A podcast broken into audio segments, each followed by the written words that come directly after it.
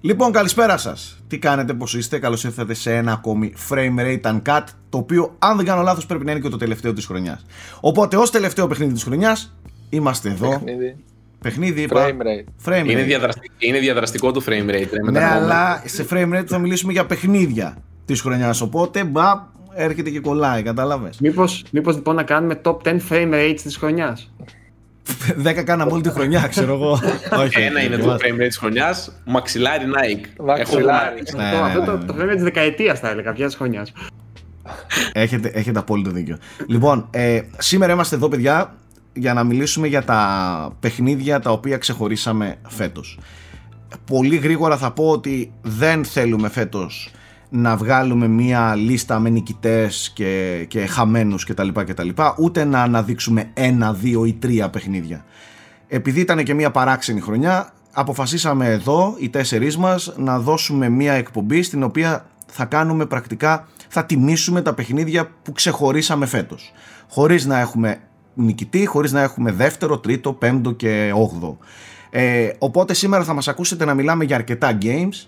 Δεν υπάρχει κάποιος που βρίσκεται στην πρώτη ή στην 8η θέση. Απλά ό,τι ακούτε, χήμα, έχουμε κάνει μία λίστα με κατεβατά από παι- παιχνίδια που παίξαμε και αγαπήσαμε ή ξεχώρισαν για άλλους λόγους μέσα στο 2020 ε, και απλά θα μιλάμε και θα αναλύουμε για το κάθε ένα ξεχωριστά ε, με βάση πάντα τις δικές μας εμπειρίες. Θα μπω απευθείας στο ψητό και θα πω ότι ε, πρώτα να κάνουμε μια ανασκόπηση σε αυτήν εδώ τη χρονιά η οποία ήταν μια χρονιά παράξενη, μια χρονιά δύσκολη για όλους είτε έχει να κάνει με το gaming είτε έχει να κάνει με το εκτός gaming, την πραγματική ζωή. Δεν νομίζω ότι χρειάζεται τώρα να συζητάμε το τι έχει συμβεί. Όλοι ξέρετε τι έχει συμβεί, όλοι βιώνετε τι έχει συμβεί σε- μέσα σε αυτήν εδώ τη χρονιά.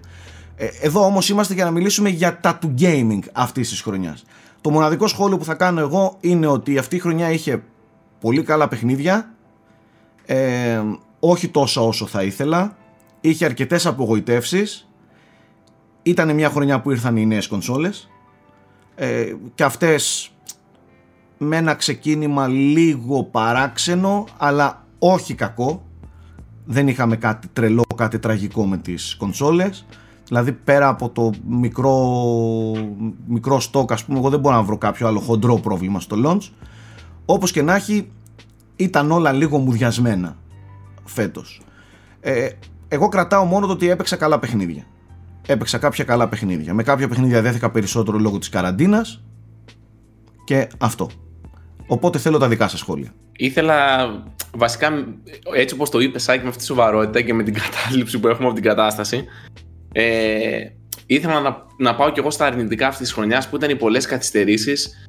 Ε, τι- τα πολλά ακυρωμένα events δηλαδή ήταν να πάμε στην E3, οργανώναμε να πάμε στην Gamescom Περί, περίμενα διαφορετικά δηλαδή τον τεμπούτο των κονσολών να ταξιδεύαμε, να κάναμε, να ράναμε εντάξει, ευτυχώς τα περισσότερα έγιναν Ωστόσο, ναι, πιστεύω ότι αυτό που χαρακτηρίζει τη χρονιά είναι οι αναβολές, ακυρώσεις.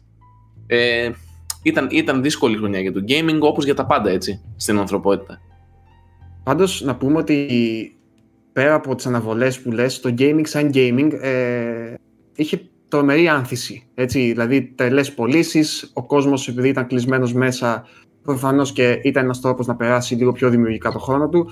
Οπότε θεωρώ ότι ακούσια ας πούμε μέσα σε αυτό το χαμό ε, το gaming βγήκε κερδισμένο από, αυτό, από αυτή την κατάσταση. Ε, θυμάστε ότι όταν ξεκινούσε η χρονιά Ιανουάριο λέγαμε τι απίθανη χρονιά μας περιμένει. Ε, περιμέναμε ίσως την πιο γεμάτη χρονιά των τελευταίων χρόνων. Τελικά είναι, ήταν το 2020 μία από τις καλύτερες χρονιές ας πούμε που βιώσαμε. Nike ήταν για σένα ας πούμε. Ε, Ήταν αρκετά καλή. Δηλαδή ε, είχε καλή συγκομιβή ας πούμε παιχνιδιών. Αν σκεφτείς ότι μέχρι τον Μάρτιο όλα πηγαίνανε ρολόι και τον Μάρτιο βγήκανε και τέσσερα δυνατά. Μετά ε, κάποιες αναβολές που υπήρξαν ε, πάλι κατάφεραν να βγουν μέσα στη χρονιά. Ε, δεν ξέρω ακριβώς, δεν κάθισα να μετρήσω πο, λόγω κορονοϊού πώς αναβλήθηκα για 21 αλλά δεν είναι ότι. Δηλαδή, τώρα που θα πούμε και τα παιχνίδια, εγώ τα μισά ακόμη δεν πρόλαβα να τα παίξω. Οπότε, κρίνοντα από αυτό και από την ποικιλία των παιχνιδιών και σε όλες τις πλατφόρμες, Ε, και με τον ε, ε, επιπλέον χρόνο που είχαμε σπίτια μας κλεισμένοι, πάλι δεν πρόλαβα να τα παίξω. Οπότε ήταν μια ήταν καλή χρονιά. Και όχι απλά είχε παιχνίδια, είχε και παιχνίδια δυνατά. Ναι, εντάξει, αυτό, να σου πω κάτι. Ποτέ, ποτέ δεν προλαβαίνεις να τα παίξεις όλα. Πιστεύω. Δηλαδή και στη χειρότερη ναι. θεωρητικά χρονιά που λέμε, ποτέ δεν προλαβαίνεις. Είναι τόσα πολλά. Ε, αλλά ναι, και εγώ θα συμφωνήσω μαζί σου ότι εν τέλει μπορεί να μην ήταν αυτό το απίθανο πράγμα. Κυρίως από άποψη ενθουσιασμού. Νομίζω ότι έλειπε κάτι ψυχολογικά, ας πούμε, που να μας. Τα events. Τονώσει. Ναι, ήταν τα events. Ε, λίγο η καραντίνα, λίγο αυτή η μιζέρια που λέει και ο Θέμης ότι υπήρχε, παιδί μου, γύρω μας και δικαιολογημένα, έτσι. Ε, ναι, δεν, είναι κάπως ένα μούδιασμα και εγώ το νιώθω για, για τη φετινή χρονιά. Παρ' όλα αυτά, τώρα ξαναλέω που βλέπουμε όλη τη λίστα, έχει φυσικά πολλά καλά παιχνίδια. Είχαμε και ως εκθαύματος, κατά τη γνώμη μου, το launch δύο μεγάλων κονσολών, που δεν είναι καθόλου εύκολο εν μέσω πανδημίας να καταφέρεις να κάνεις, με τα προβλήματα που είχε, όσα ήταν αυτά. Τέλος πάντων, θεωρώ ότι το 21, το 21 λέω, το 20 ήταν μια πολύ δυνατή χρονιά κλεισίματος για την προηγούμενη γενιά και ιδίως και θέλω να σταθώ εδώ για το PlayStation. Θεωρώ ότι ήταν μια απίθανη χρονιά κλεισίματος για το PlayStation 4.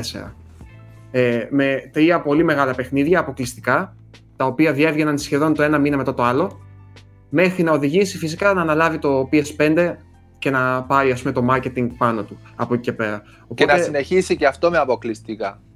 Σωστό, σωστό. Στην ε, πλατφόρμα. Τώρα που το λες, διάβασα μια ενδιαφέρουσα συνέντευξη του... Ποιος είναι ο επικεφαλής... Ε, ο Jim Ryan. Του Jim Ryan, μπράβο. Ε, ο οποίος έλεγε ότι στην προηγούμενη γενιά προσπαθήσαμε, προσπαθήσαμε, τα μεγάλα μας αποκλειστικά ήταν μετά τη μέση της ζωής του PlayStation. 4. Σε αυτή τη γενιά που έρχεται θα προσπαθήσουμε να είναι στην αρχή της. Ε, οπότε, ναι, δικαιολογημένα περιμένουμε νέο God of War, περιμένουμε τώρα ε, Horizon, περιμένουμε Ratchet, περιμένουμε Grand Turismo. Δηλαδή, όντως είναι όντως ασυνήθιστο για τη Sony που συνήθως άφηνε λίγο τα third parties να, να κάνουν τα δικά τους στην αρχή, να βγάζει τόσα πολλά παιχνίδια στην αρχή της της ζωής της κονσόλας. Αλλά αυτό είναι για του χρόνου. Α το αφήσουμε να το συζητήσουμε για αργότερα. Θέλετε να ξεκινήσουμε παιχνίδια; Να ξεκινήσουμε.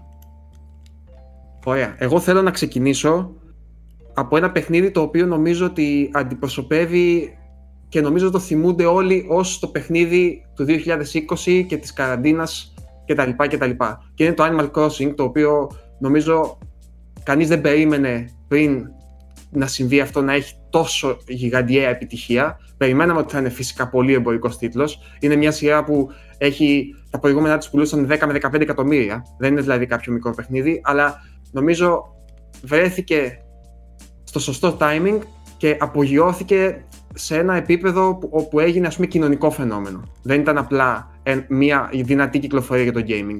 Έγινε κάτι σαν, τι να πω τώρα, ε, όπως ήταν το GTA κάποτε, ε, έγινε πλατφόρμα για πολιτική διαφήμιση, έγινε γενικότερα για διαφήμιση, αποτέλεσε μέρος πούμε, της καθημερινότητας εκατομμυρίων ανθρώπων για πολύ καιρό.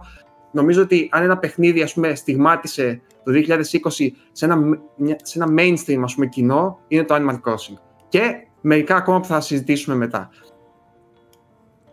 Το Animal Crossing είναι το παιχνίδι που φέτος έπαιξα περισσότερο, που έχω γράψει περισσότερες ώρες είναι το παιχνίδι που έντισε πολύ όμορφα το πρώτο σκέλος της πολύ παράξενης ε, καραντίνας που βιώσαμε.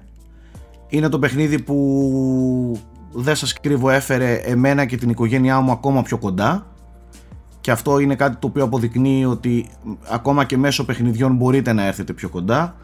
Δεν θα ξεχάσω δηλαδή στιγμές μέσα στον καναπέ, στο, στο σαλόνι, εγώ, η Αλίνα και η μικρή να, με ένα switch στο χέρι να παίζουμε παρέα και να κάνουμε χαβαλέ. Ο Γιώργος με τη Γιάννα στο σπίτι τους από την Κρήτη με βιντεοκλήσεις στο facebook να, να κάνουμε επίσης παρεούλα και επίσης ένα παιχνίδι το οποίο ακόμα και στους πιο hardcore και τα λοιπά που το βλέπουν ως παιδικό και χαριτωμένο μπορεί να προσφέρει απίστευτη ε, διασκέδαση, απίστευτη ε, ποικιλία στο αυτά που μπορείς να κάνεις και εν τέλει όσο χαριτωμένο και αν είναι το δικό μου παράδειγμα αποδεικνύει ότι μπορεί να γίνει ακόμα και horror Εντός εισαγωγικών. Αυτό ήταν να πω. Είναι χαριτωμένο μέχρι να δουν το νησί σου. Μετά γίνεται χω, όχι χώρο. 18 πλάς γίνεται. Ναι, ας πούμε τη Ραφαέλα πλέον στο νησί μου δεν την φέρνω. Γιατί θα έχει, θα έχει εφιάλτες. Πηγαίνω μόνο στο δικό της ε, ή έρχεται να, να μαζέψει λεφτά σε εμένα. Hm.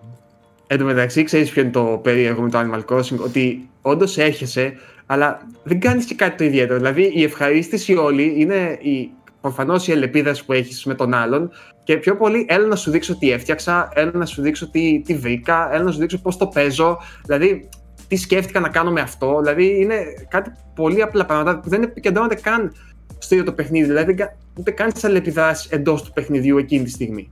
Είναι πολύ κοινωνικό παιχνίδι με την πολύ καλή έννοια. Ας πούμε. Δηλαδή, ε, και έχει και μια πολύ ωραία κοινότητα η οποία είναι πολύ ανοιχτή. Ακόμα και σε ξένους δηλαδή, άμα τυχόν πας, ε, είναι πολύ ανοιχτή και, και πρόσχαρη, ας πούμε. Οπότε αυτό κάτι λέει και για τον ίδιο το σχεδιασμό του. Και το τι, τι συμπεριφορές και τέτοια. Καλά, μην κοιτάτε το σάκι. αλλά γενικότερα, ας πούμε, σε ένα φυσιολογικό άνθρωπο, τι, τι συμπεριφορές βγάζει στην επιφάνεια. Συμφωνώ. Ωραία. Πάμε στο επόμενο. Πάμε. Θέλετε το, άμα το είναι να το πάμε με ώρες που έχουν παιχτεί από το πάνελ του, του frame rate, πρέπει να πάμε στο Neo 2 γιατί ο Nike έχει παίξει 5.000 ώρες φέτος. Ε, όχι 5, εντάξει. Όσο, όσο έχετε παίξει εσείς σε Animal.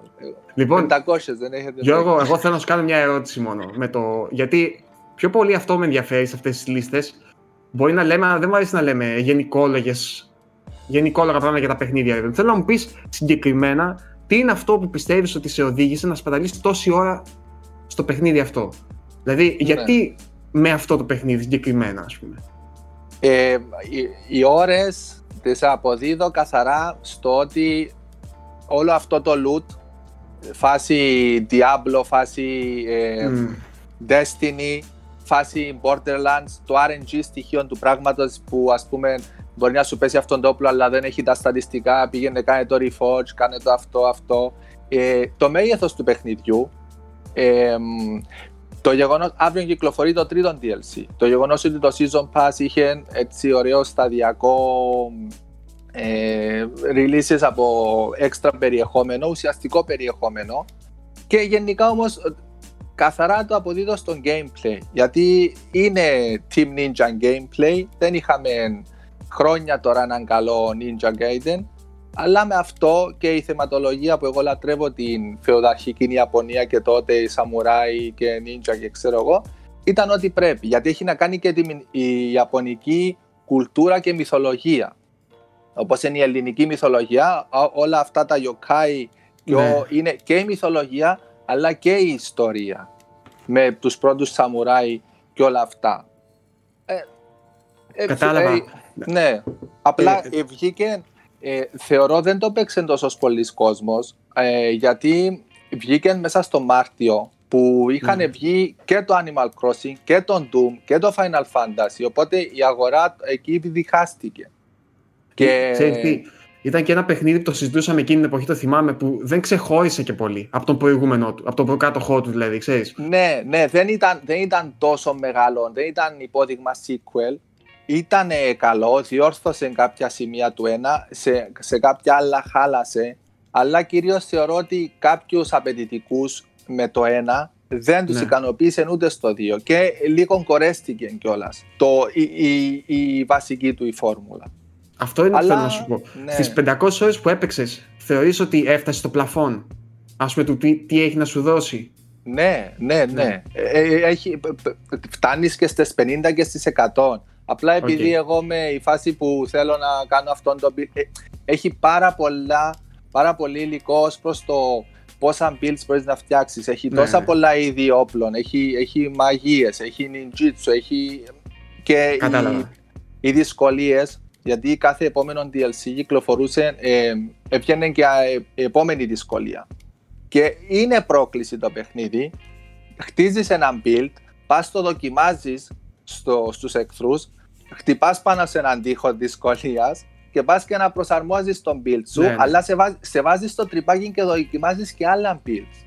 Γιατί δεν μπορείς να, να, τη βγάλεις μένα. Στην αρχή ήμουν ninja, μετά το γύρισα σε κοντάρι, μετά πήγα σε κατάνα, μετά πήγα σε ε, kusarigama. Τώρα είμαι μάγος, ας πούμε.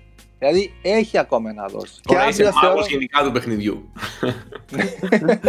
Απίθανο, Ακόμα, μάλιστα. εντάξει, ναι. Εγώ Οκ. θεωρώ είναι για τους λάτρεις των hack and slash και τα Soulsborne και αυτά που έχουμε έναν μέσον όρο το χρόνο είναι καλή πρόταση. Ναι, ναι, δεν το συζητάμε, εντάξει. Η Μάλιστα. δικιά μου τοποθέτηση πάντως πάνω στο Nioh 2 είναι ότι δεν με κράτησε καθόλου όσο το πρώτο παιχνίδι. Ε, δεν διαφωνώ σε τίποτα από αυτά που λέει ο Νάικ και αντιλαμβάνομαι για ποιο λόγο έχει κολλήσει. Το παιχνίδι είναι- έχει απίστευτο βάθος και απλά εμένα δεν με κράτησε καθόλου οικαστικά. Δηλαδή ε, μου ήρθε πολύ μονότονο, πολύ λίγο μπερδεμένο σε κάποια πράγματα ε, ήρθε απότομα σου πετάει πολύ μεγάλο βάρος από τους μηχανισμούς και είναι, είναι πολύ αφιλόξενο ρε παιδί μου ε, παιχνίδι παρόλο που ακόμη και εγώ που έχω μεγάλη εμπειρία σε, σε αυτού του είδους τα games ακόμα και εγώ δηλαδή μπούχτισα Ίσως εάν το ξεκινούσα μια άλλη περίοδο, πιο στεγνή περίοδο, πιο ξερή δηλαδή περίοδο, ίσως να με κρατούσε περισσότερο. Αλλά ε, κάτι με χάλασε σε σχέση με το ένα. Οπότε για εμένα ήταν από τα ελάχιστα παιχνίδια που άφησα στη μέση. Δηλαδή έπαιξα αρκετά, 20, 25 ώρες Ναι. έπαιξα. Ε, κοίταξε εσύ, επειδή έχεις παίξει και όλα τα Soulspawn, αυτά έθεσαν πολύ ψηλά τον πύχη στο level design. Που σε αυτά το νέο είναι πολύ basic, ας πούμε. Είναι, τώρα που έχω παίξει και τον Demon Souls, που ήταν το πρώτο, είναι πάνω κάτω σε αυτό το επίπεδο. Που μετά τα Dark το πήρανε και το εξέλιξαν ακόμη περισσότερο.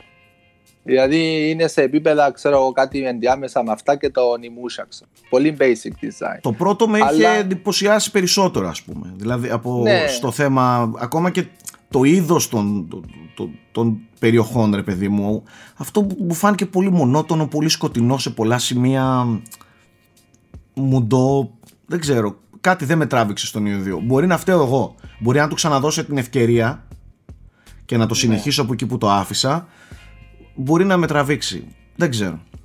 που έχει και κοπ να πούμε και έχει και ξέρω Μμμ. εγώ. Ισχύει όμως όντως ότι τον, τον μέσον gamer θα τον φλωμώσει. Είναι τόσες πολλές οι πληροφορίες στην αρχή που θέλεις να αφομοιώσεις για να μπορείς να αντεπεξέλθεις στις απαιτήσεις του παιχνιδιού. Αλλά στην ουσία το επίπεδο που για αυτά που λέω εγώ, αυτά να ξέρετε ότι είναι από το New Game Plus και μετά. Δηλαδή στην αρχή δεν ασχολείσαι με builds. Είναι ότι σου πέσει, το φοράς, το χρησιμοποιείς. Μετά όταν πας στο meta game εντελώς εξειδίκευση για να ανταπεξέλθεις στις ανώτερες δυσκολίες, εκεί είναι που εντάξει. Αλλά αν θες το πας, ένα playthrough είναι αρκετό π.χ. Μάλιστα. Ε, εγώ λέω να μείνουμε στην Ανατολή και να πάμε σε ένα άλλο παιχνίδι που επίσης έκανε μεγάλο ντόρο και ίσως και μεγαλύτερο και από ό,τι περιμέναμε και αναφέρομαι στον Ghost of Tsushima. Το Μμμ. οποίο εντάξει είναι, δεν είναι καθόλου μυστικό ότι εγώ δεν εκτιμώ και τόσο πολύ οπότε θα αφήσω εσάς να μιλήσετε κυρίως. Ε, Θέμη, το Ναι. έπαιξες στο Ghost of Tsushima, δεν θυμάμαι. Εγώ δεν το έχω παίξει. Α, Ωστόσο, Α. οι δύο κύριοι κάτω, οι Μουσάτι, μπορούν να μας ναι, θα απαντήσουν. μας πούνε οι Μουσάτι λοιπόν. Σάκη. Ε, εγώ έκανα και το review του παιχνιδιού. Ε, το καλύτερο κομμάτι του παιχνιδιού αυτού είναι ότι έχει, έχει πολύ ωραίο setting πρώτα απ' όλα. Ε, μου αρέσει πάρα πολύ το κινηματογραφικό του στοιχείο που θίγει πολύ αυτόν τον κινηματογράφο τον Ιαπωνικό κινηματογράφο στο ύφος του Κουροσάβα κτλ. Γενικά θεωρώ ότι είναι μια οδή στον, στον Κουροσάβα. Ε, είναι πάρα πολύ όμορφο παιχνίδι. Ε, δεν έχει τρομερό βάθος gameplayακά αλλά είναι καλοστημένο στιβαρό και το εκτιμάς σε βάθος ε, χρόνου στο παιχνίδι όχι τις πρώτες ώρες που είναι λίγο κάπως φτωχό ε, αλλά σε γενικές γραμμές είμαι ικανοποιημένος. το open world στοιχείο είναι απογοητευτικό για πολλούς ε, εμένα μου φάνηκε τόσο όσο όσο να το ευχαριστηθώ με, την, με όση ποικιλία χρειαζότανε ε, θα ήθελα σίγουρα καλύτερα πράγματα σε ό,τι αφορά στα, στα side quest και στις δραστηριότητες γενικά να μην επαναλαμβάνεται σε πολλά πράγματα. Γενικά υπάρχει μια έντονη επαναληψιμότητα ε, στις αποστολές. Εμένα μου άρεσε. Σεναριακά μου άρεσε. Ωραίοι χαρακτήρες. Δέθηκα με κάποιους χαρακτήρες. Ε, και μου άρεσε πάρα πολύ η σκηνοθεσία, το, το κινηματογραφικό στοιχείο του. Όλα αυτά εμένα μου άρεσαν. Το θεωρώ δηλαδή ένα πάρα πολύ καλό παιχνίδι. Σε πολλούς μηχανισμούς είναι Assassin's Creed. Αλλά νομίζω ότι το κάνει με έναν ωραίο ιδιαίτερο τρόπο και, και θεωρώ ότι εν τέλει δίνει μια πάρα πολύ καλή εμπειρία. Θεωρώ ότι είναι όντως από τα παιχνίδια που μπορούν να κερδίσουν το πλήθος των gamers και το έκαναν, γι' αυτό και πήρε το βραβείο των, των παικτών. Ναι, ε, ε, θέλω να ρωτήσω δύο πράγματα πάλι. Πρώτον, θεωρείτε ότι αυτό που θα μείνει από τον Ghost of Tsushima, ας πούμε, είναι όντως η αισθητική του, δηλαδή αυτή η κινηματογραφικότητα που λες και το τέτοιο; Ναι, ξεκάθαρα. Δηλαδή, εγώ ναι. αν θα, θα το θυμάμαι, θα το θυμάμαι για αυτό. Ούτε για το καλό του open world θα το θυμάμαι, ούτε για το οριστηγηματικό του gameplay, ούτε για άλλα τέτοια. Είναι το μοναδικό παιχνίδι που δίνει τόσο, τόσο ωραία και τόσο πιστά ναι. το άρωμα, το κινηματογραφικό του 50 του Κουροσάβα. Κάποια okay. καρέ, πλην, πλην, τα, πριν τα stand-ups και γενικά ο κόσμος όμως. Mm. Δηλαδή η παλέτα, το, η ζωντάνια του κόσμου και οι εποχές τις οποίες περνάς στο νησί της Ιαπωνίας είναι, είναι αξιομνημόνιο. Είναι πολύ όμορφο, δεν, δεν διαφωνώ καθόλου. Ε, είναι όμως το επόμενο μεγάλο βήμα της ε, Sucker Punch, πιστεύετε; Δηλαδή είναι ένα αντίστοιχο βήμα που έκανε και η Guerrilla ας πούμε με το Horizon, κατά τη γνώμη σας. Θεωρώ δεν πιάνει Horizon, αλλά αυτό δύσκολα το πιάσει κάποιος άλλος. Δηλαδή από Killzone να πας σε Horizon. Ναι, εννοείς το άλμα αυτό η διαφορά. Ναι, ναι, το άλμα αυτό ναι, δεν μπορεί να το πιάσει. Δηλαδή από Infamous ή από Sly mm-hmm. σε Infamous σε, σε Ghost, αλλά πάλι είναι. είναι... Τα Infamous ήταν πολύ καλά παιχνίδια έτσι. Ναι, ναι, ναι. Ε, ήταν και καλά, τα Killzone. Ήταν καλά. Και τα, ε, και τα αλλά ξέρεις, έλεγες ότι είναι και μέχρι εκεί, ας πούμε, κατά τη γνώμη μου τουλάχιστον, από αυτά που είχα παίξει εγώ. Ε, Συμφωνώ. Που έχω παίξει βασικά δεν έχω παίξει μόνο το, το τελευταίο που ήταν σαν Το Second Sun ή το, α, το Light. Second Sun. Το Second Sun δεν το... Όχι. Κάτσε. Ε, όχι, αυτό που είχε βγει με το, το, Last, το Last Light. Ναι, Ωραία. η κοπέλα, ναι. ναι. Ε, μάλιστα, OK. Okay. Mm. Ε, το μόνο σίγουρο είναι ότι έχει έρθει για να μείνει, πιστεύω. Δηλαδή, θεωρώ δεδομένο ότι έχει γίνει πλέον franchise το Ghost of Tsushima και δεν θα μου κάνει εντύπωση αν η Sucker Punch το επόμενο που ετοιμάζει είναι το sequel. Δηλαδή δεν θα την αφήσουν να ασχοληθεί με κάτι άλλο. Μετά από την τόσο μεγάλη επιτυχία που είχε, έτσι, γιατί και εμπορικά πήγε πάρα πολύ καλά. Έχει προοπτικές και αν θεωρήσουμε δεδομένο ότι είναι μια εταιρεία που κοιτάει πολύ το feedback, ε, και αυτό και το Days Gone είναι δύο franchises που έχουν προοπτικές για τη Sony. Ναι. Σίγουρα και... θα τα εξελίξει και τα δύο, παιδιά. Δηλαδή, έχουν ένα κορμό, τον Ghost of Tsushima σαφέστατα σε καλύτερο επίπεδο σε σχέση με τον Days Gone, αλλά έχουν ένα κορμό που μπορούν να σηκώσουν πολύ καλύτερα παιχνίδια μελλοντικά. Εάν ναι, δηλαδή πάρουν σοβαρά το feedback, μπορούν να δώσουν πολύ καλά παιχνίδια. Εμπορικά πήγανε καλά. Το Ghost of Tsushima πήγε ακόμα καλύτερα από τον Days Gone. Αν δεν κάνω λάθος, μπορεί να τα μπερδεύω και τα δύο. Τέλος πάντων, εμπορικά πήγανε καλά. Σαν brand είναι πολύ δυνατά πλέον. Δεν νομίζω ότι υπάρχει κάτι να, να φοβάται η Sony για να δώσει sequels και να επενδύσει πάνω σε αυτά. Ναι, ναι, συμφωνώ. Πάμε από την απέναντι πλευρά. Θέμη, μίλα μας για το Όρι. Φου, το Όρι είναι μια παιχνιδάρα και Ε, πιστεύω πως πάτησε πάνω στο πρώτο παιχνίδι, όπως καλή ώρα λέγαμε και πιο πριν για τα Days Gone και Ghost of Tsushima ότι έχουν τις δυνατότητες να κάνουν, ακριβώς αυτό το έκανε το Ori Will of the Wisps. Έχει ενσωματώσει νομίζω ό,τι, ό,τι καλό μπορεί να πάρεις, άμα πάρεις όλα τα καλά ε, Metroidvania, τα βάλεις σε ένα σουρωτήρι και κρατήσεις την ουσία και το zoom το καλό τους, τα, τα καλά τους στοιχεία, τα έχει πάρει και τα έχει ενσωματώσει με τόσο προσοχή και με τόσο καλή ποιότητα. Ε, έχει τρομερό pacing, τρομερά sequences όπως είχε και το πρώτο που ε, με τα κυνηγητά του κτλ. Απίστευτο level design. Τρομερά έξυπνα σχεδιασμένη κάθε πίστα έχει ενσωματώσει κάποια 3D στοιχεία στο περιβάλλον του ε, με κάποια bosses και στο εικαστικό του δηλαδή που λέγαμε στο πρώτο παιχνίδι ότι πώς γίνεται το, το όρι να γίνει πιο όμορφο εικαστικά γιατί είναι και σαν ζωγραφισμένο στο χέρι και όμως το έχει καταφέρει ακόμα και αυτό με έξυπνη χρήση και ενσωμάτωση κάποιων 3D στοιχείων. Έχει μια μουσική που σε χτυπάει μέσα στην καρδιά από τον Gareth Cocker, ο οποίος είναι τρομερός συνθέτης. Τι να πω, πραγματικά θριαμβεύει σε όλους τους τομείς. Gameplay, μουσική, εικαστικό, ακόμα και η ιστορία του είναι πάρα πολύ συγκινητική και πάρα πολύ ωραία για τα δεδομένα ειδικά ενός 2D παιχνιδιού και της αφήγησης που πολλές φορές σε μερικά τέτοια παιχνίδια παίρνει δεύτερο ρόλο μπροστά στο gameplay και όμως δεν υστερεί καθόλου το όρι. Και εντάξει, δεν μιλάμε για το πόσο τέλεια δοσμένο είναι το gameplay του, γιατί μπορεί επιφανειακά να μοιάζει ένα 2D platformer, αλλά έχει, αλλά έχει τρομερό βάθος. Γιατί ο, ο χαρακτήρας, ο όρη πάνω στο μοχλό, ε, μπορεί να μην μοιάζει τόσο εύκολο να το χειριστείς και λίγο σαν να επιπλέει, αλλά μόλις να αντιληφθείς ότι όλες του κινήσεις ε, εξαρτώνται από την επιτάχυνση που έχει και όσο πιο πολύ τρέχεις, τόσο πιο πολύ μακριά θα φτάσει το άλμαν σου. Με, μόλις αρχίσεις και τους τελειοποιούς τους μηχανισμούς κίνησης, τόσο πιο καλός γίνεσαι και με όλα τα άλλα τα πλούσια εργαλεία που έχει, είναι πραγματικά εθιστικό. Π.χ. και το combat που στο πρώτο παιχνίδι στερούσε, το έχουν εμπλουτίσει με τρομερά στοιχεία και γενικά. Από όπου και αν το πιάσεις, δεν θα σε αφήσει παραπονεμένο. Είναι ένα πραγματικό αριστούργημα στην κατηγορία του. Θεωρείς ότι σεναριακά είναι λίγο μελό και λίγο κάνει επίκληση στο συνέστημα; Ότι πλέον δηλαδή πολλά παιχνίδια αυτού του είδους φτάνουν σε ένα σημείο που ξέρεις παρά είναι μελό και δραματικό και λίγο έτσι επιφανειακά κλάμα πεθαίνει κάποιος. το, το, το, κλάμα στο όρι ε, συμβαίνει μέσα από χαρακτήρες τους οποίους σε κάνει να τους αγαπήσεις μέσα από το gameplay του και μέσα από την ελληνεπίδραση με αυτούς. Okay. εντάξει όπως είναι η, το, δεν θυμάμαι ε, από κάπου αρχίζει το όνομά του κόλλησε το μυαλό μου. Ε, είναι η κουκουβάγια τέλος η μόβη κουκουβάγια με την οποία υπάρχουν κάποιες αλληλεπιδράσεις και με την οποία δεν είσαι πάρα πολύ. OK. Okay. Και τέλος πάντων γίνονται κάποια δρώμενα στο παιχνίδι και δεν νομίζω ότι πετυχαίνει φθηνά κάπου το συναίσθημα, δηλαδή να σου παίξει μια μελό μουσική κτλ. Ακόμα και σε αυτό είναι καλά δουλεμένο. Δηλαδή και το φινάλε του που όντως είναι αρκετά συναισθηματικά φορτισμένο, ε, μπορώ να πω ότι ήταν και, είχε και μια ανατροπή που δεν την περίμενα στο τέλος.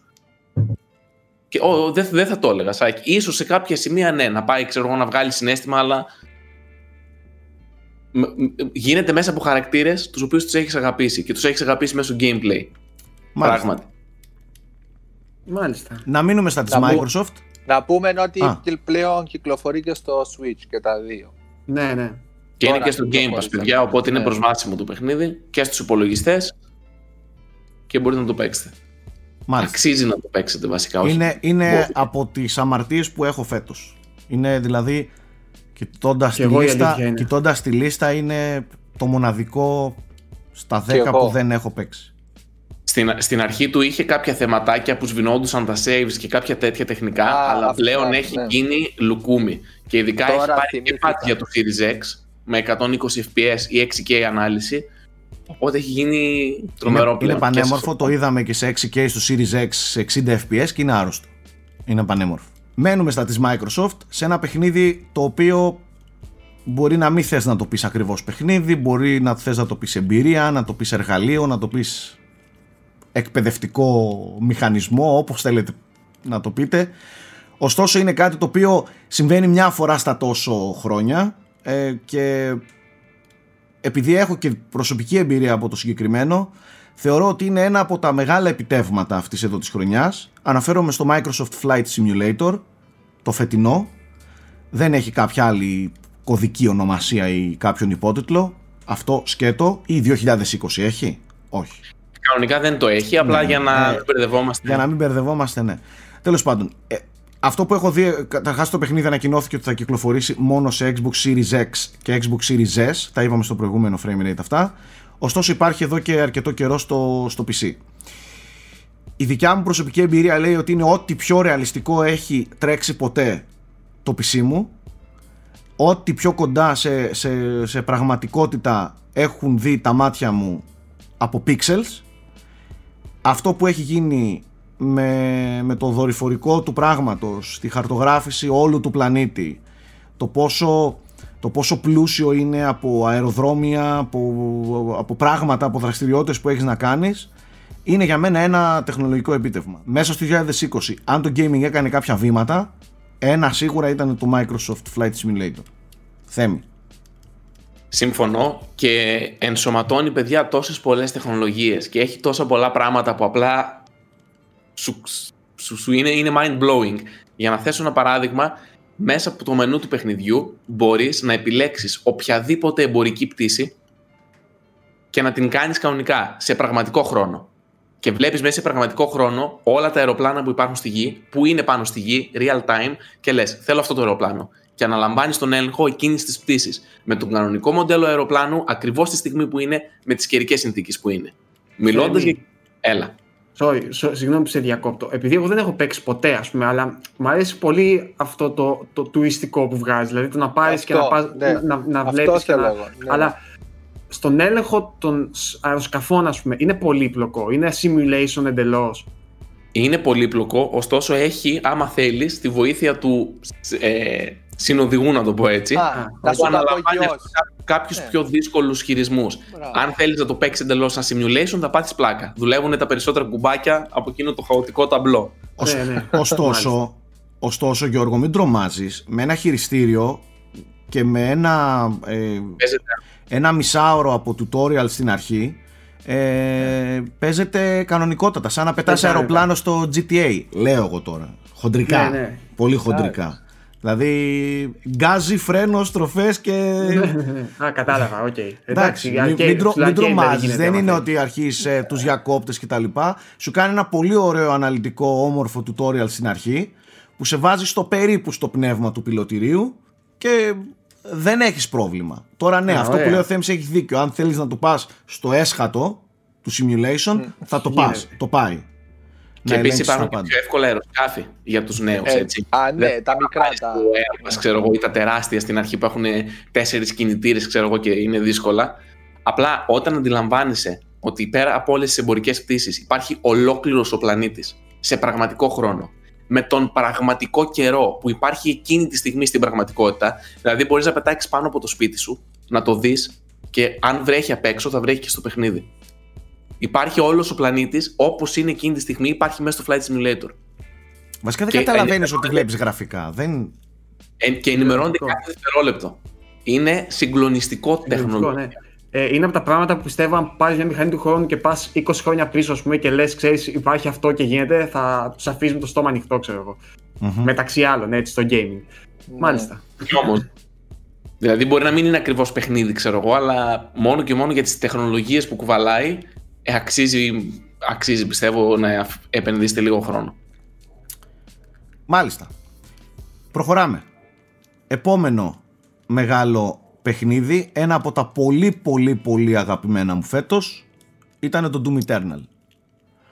Το οποίο κουβαλάει ό,τι χρειάζεται ένα action first person shooter με την ποικιλία που δεν πίστευα ότι θα δω στο sequel.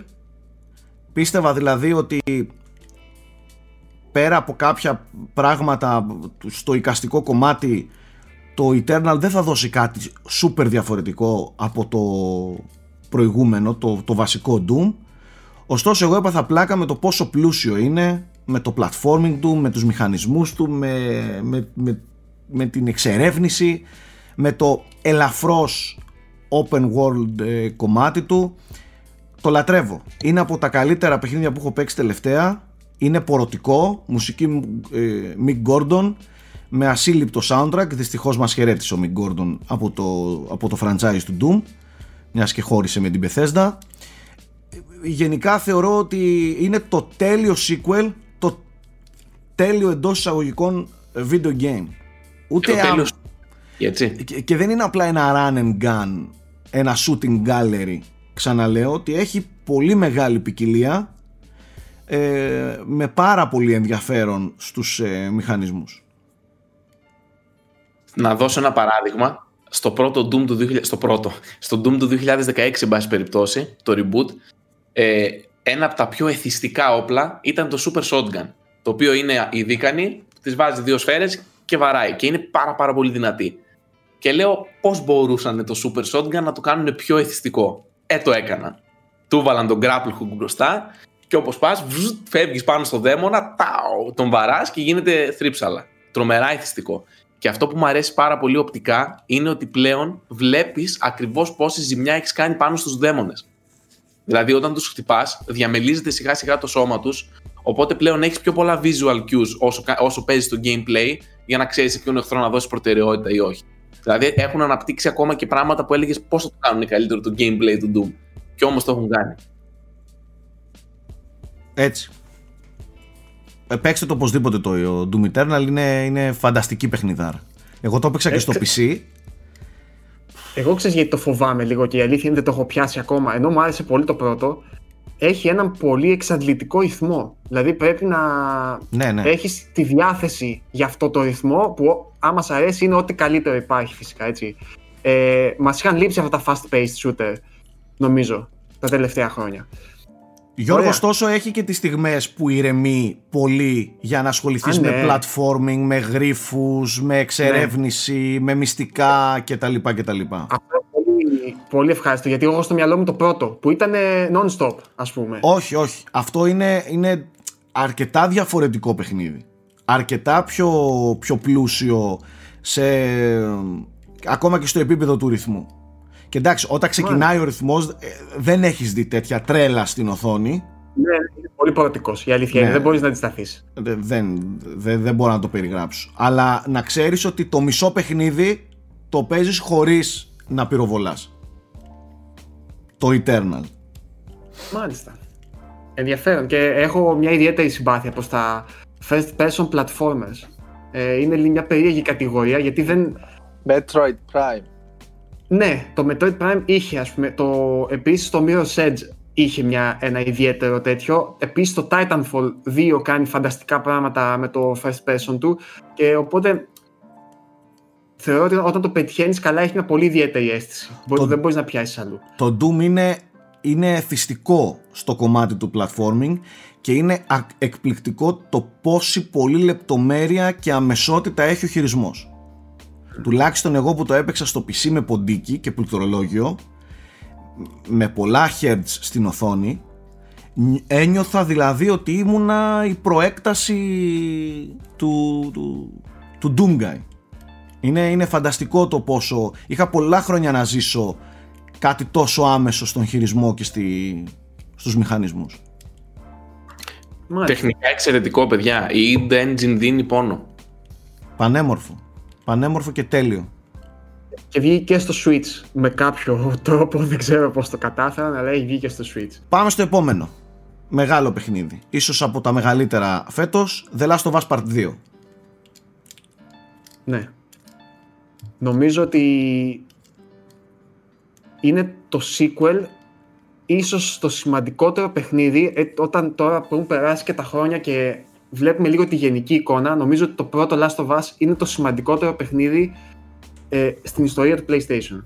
Με την έννοια ότι πλέον έχει επηρεάσει τόσο πολύ την εικόνα και τη διάθεση και την κατεύθυνση όλου του brand του PlayStation ε, που καταλαβαίνετε πόση βαρύτητα έχει το, το Last of Us 2. Δηλαδή, μετά από το τέλος της προηγούμενης γενιάς, όπου έκανε αυτό το μπάταγο που έκανε το πρώτο Last of Us, νομίζω ότι η Sony πήρε μια απόφαση ότι ξέρεις, αυτό που θα εστιάσουμε και αυτό στο οποίο είμαστε καλύτεροι ενδεχομένως και θα βρούμε το χώρο μας είναι αυτά τα third person ε, story driven action adventure παιχνίδια ας πούμε ε, και σκοπεύουμε να επενδύσουμε στο αφηγηματικό κομμάτι. Και βλέπουμε όλους τους καρπούς αυτής της κατεύθυνσης, όλη αυτή τη γενιά και προφανώς περιμέναμε να κορυφωθεί με το Last of Us 2, έτσι, το οποίο ήταν και αυτό που το ξεκίνησε και κατά τη γνώμη μου όχι απλά κορυφώθηκε αλλά το πήγε και ένα βήμα παραπάνω. Δηλαδή ήταν όντως αυτό το επόμενο βήμα που περιμέναμε. Ε, ήταν ένα sequel το οποίο αμφισβητούσαμε το αν είχε νόημα να υπάρχει και που μας διέγραψε 100% κατά τη γνώμη μου αυτές τις αμφιβολίες. Ε, για μένα ίσως το πιο έτσι πλούσιο συναισθηματικά ταξίδι που έκανα φέτος και που με κράτησε και ενώ είναι μεγάλο παιχνίδι έτσι, δηλαδή 30 ώρες και με τόσο, το, τόση ένταση στα συναισθήματα, δεν είναι εύκολο να μείνεις. Ε, Παρ' όλα αυτά με κράτησε και πραγματικά το θεωρώ ένα τεράστιο επίτευγμα από την Naughty Dog ε, και πλέον από μένα ό,τι και να κάνεις στο μέλλον είμαι, είμαι από πίσω και ανυπομονώ ας πούμε, να δω πώς θα είναι. Το τελείωσε και ο Θέμης, ε; Ναι, ναι, θα μιλήσει και ο Θέμης. Να μας πει λίγο και ο Nike που δεν έχει μιλήσει για το... Ναι. Ναι. Παιδιά, νομίζω ότι το να μιλήσω για το gameplay και το stealth και το τεχνικό κομμάτι, ε, τα γραφικά και όλα αυτά είναι περιττό. Νομίζω ότι ειδικά στο τεχνικό κομμάτι έχουν κορυφωθεί στο, σ- στην Naughty Dog. Πες Μπορώ μου. να σε διακόψω λίγο. Ναι. Πάντως, αν είναι κάτι που εγώ πιστεύω ότι λίγο, όχι αδική, λίγο ε, υποσκάπτει ας πούμε, την εμπειρία του παιχνιδιού, έχει να κάνει με όλο αυτό που λες. Με το πόσο απολαυστικό είναι το gameplay του, με το πόσο παιχνιδίστικο είναι το, το, το stealth του, οι μηχανισμοί του κτλ. Ενδεχομένως, και το σκεφτόμουν πολύ, μηχανισμοί στο ύφος του I'm Alive, το θυμάσαι Σάκη, Ναι, με, ναι. με πιο λίγους, λίγες αναμετρήσεις, αλλά πιο έντονες και τα λοιπά, πιο ας πούμε, να το πω έτσι χοντροκομμένες, ε, ενδεχομένως να τέριαζε καλύτερα στο θέμα του. Αλλά πάμε παρακάτω. Παρ' όλα αυτά είναι ένα πολύ απολαυστικό παιχνίδι να παίζεις. Ξεκάθαρα.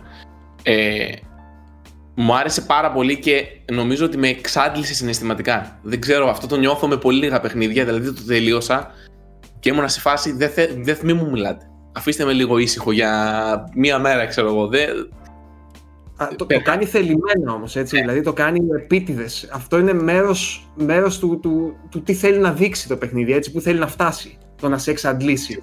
κάνεις ένα τόσο μεγάλο ταξίδι. Και Ναι. εγώ ε, ε, καταρχάς περίμενα ότι στη διάρκεια ότι θα ήταν όσο το πρώτο The Last of Us.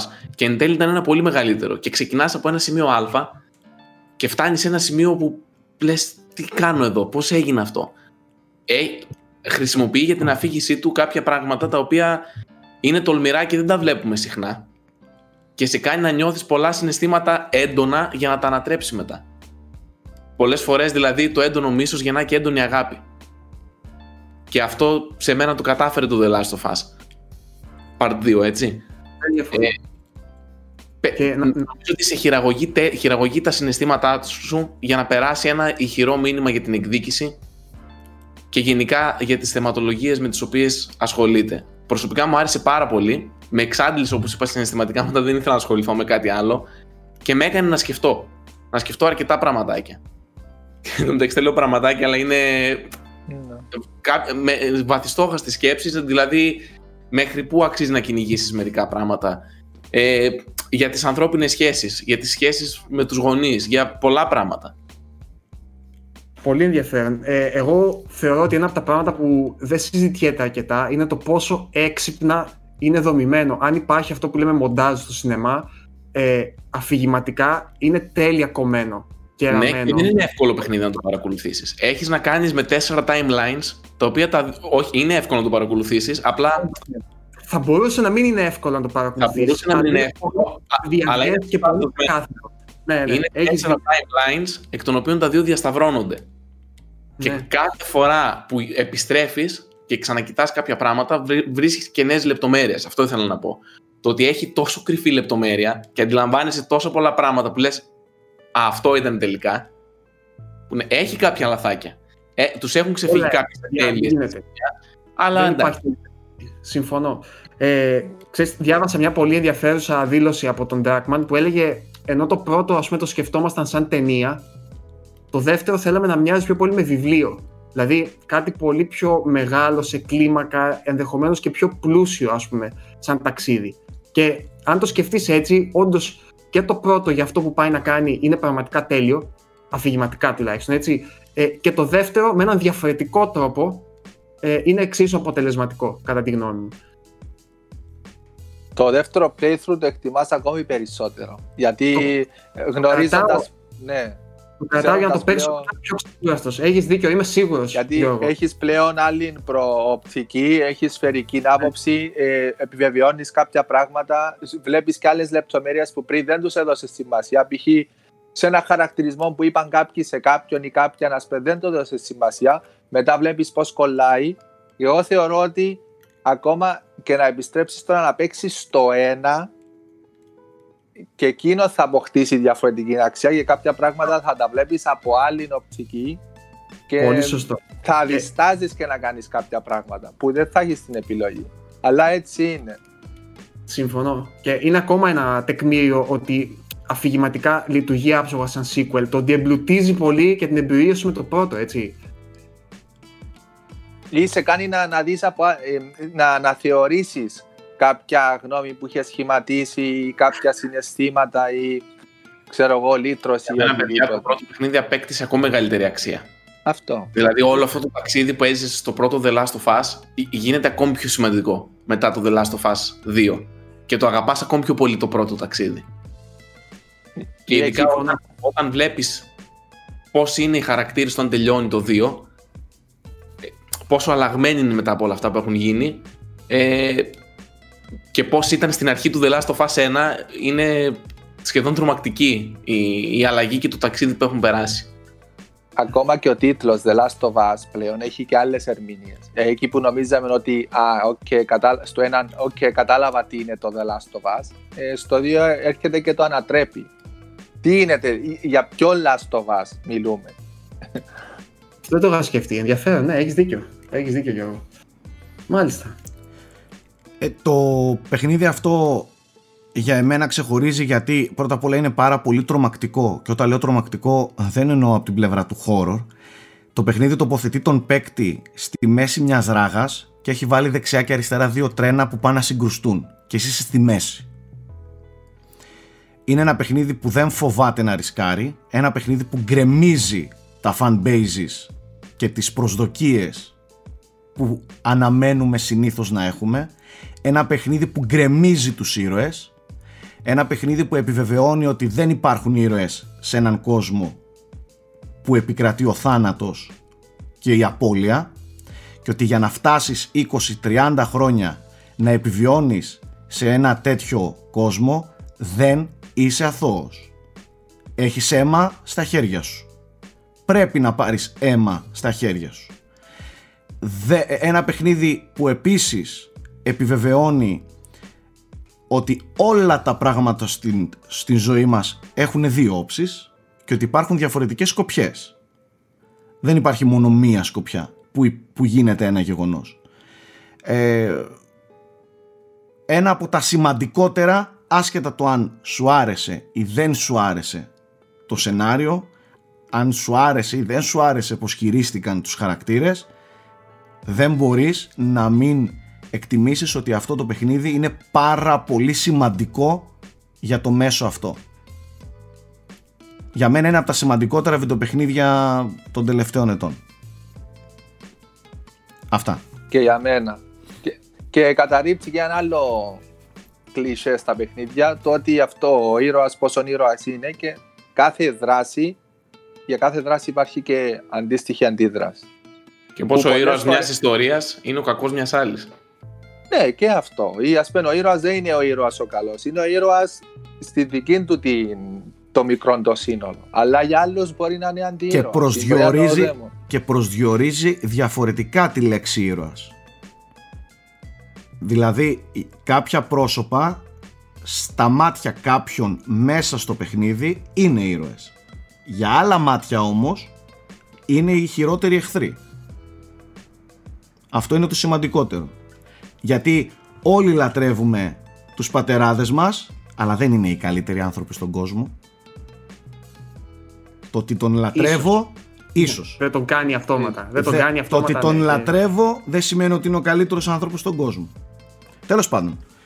Πάμε παρακάτω. Λοιπόν, το επόμενο παιχνίδι, το οποίο είναι για μένα η μεγαλύτερη έκπληξη της χρονιάς, με την έννοια ότι το είχαμε παίξει στην αρχή με το Σάκη, αλλά δεν του είχα δώσει την ίδια βαρύτητα που περίμενα ότι θα αποκτήσει εν τέλει μες στη χρονιά. Και είναι φυσικά το Hades, ε, το οποίο και είναι από μια ομάδα που έτσι κι αλλιώς εκτιμούσαμε πάρα πολύ, αλλά και πάλι κατάφερε να με εκπλήξει με το πόσο ποιοτικό και καλοφτιαγμένο παιχνίδι είναι.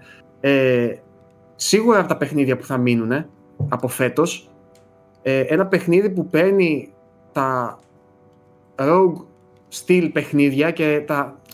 δεν είναι ότι φέρνει κάποια επανάσταση στο είδος, αλλά το κάνει τόσο περιποιημένα, ε, τόσο πλούσια, τόσο ωραία ακόμα και για αυτούς που δεν είναι απαραίτητα για αυτού του είδους τα παιχνίδια, που δεν γίνονται τα γνωρίσεις, παιδιά. Δηλαδή, κατά τη γνώμη μου, είναι ένα από τα παιχνίδια που πρέπει από το 2020 κάποιος να έχει παίξει.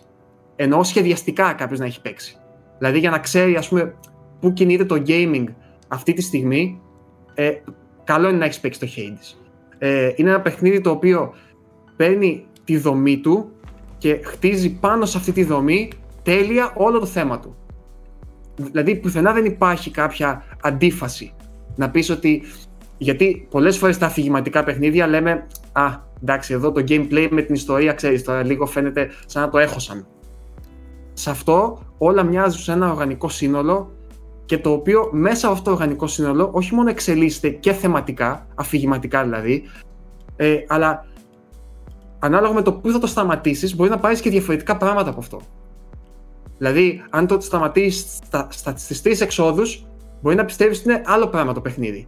Στις πέντε εξόδους αποκτάει μια διαφορετική ε, διάσταση με αυτά που μαθαίνεις. Στις 10, ας πούμε, που είναι και το τέλος της αφήγησης ουσιαστικά, ε, όχι ότι τελειώνει βέβαια, πάλι καταφέρνει και σε ξαναβάζει σε μια λούπα άμα θες να συνεχίσεις. Αλλά είναι ένα παιχνίδι ζωντανό.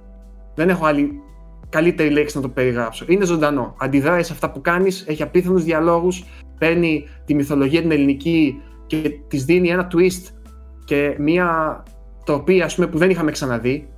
Ε, τι να παιδιά, ε, θα μπορώ, να, μπορώ να μιλάω για αυτό το παιχνίδι ώρες ατελείωτες και κρίμα που δεν, δεν το έχετε παίξει για να μπορούσαμε να μιλήσουμε έτσι πιο, με πιο συγκεκριμένα πράγματα. Να, να πω και για το gameplay, το οποίο ακόμα και σε μένα που βαγέμαι, ας πούμε, στα action, τα hack and slash παιχνίδια, ας πούμε, ε, κάθισα και ασχολήθηκα με όλα τα όπλα, από όλα πήρα την ίδια ευχαρίστηση, όλα ήταν εξίσου ισορροπημένα.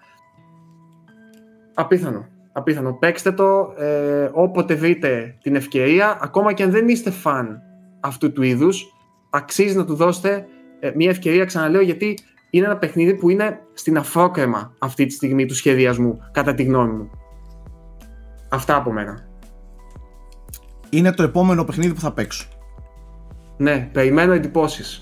Οπωσδήποτε. Οπωσδήποτε. Εντάξει, έχω πρώτες εντυπώσεις από ένα που είχαμε κάνει, αλλά δεν είναι σοβαρό. Δεν, δεν ήταν, ναι, δεν ήταν, δεν ήταν, Σάκη. Γιατί και ναι. εγώ είχα, το είχα δει, δηλαδή, όταν το βλέπει.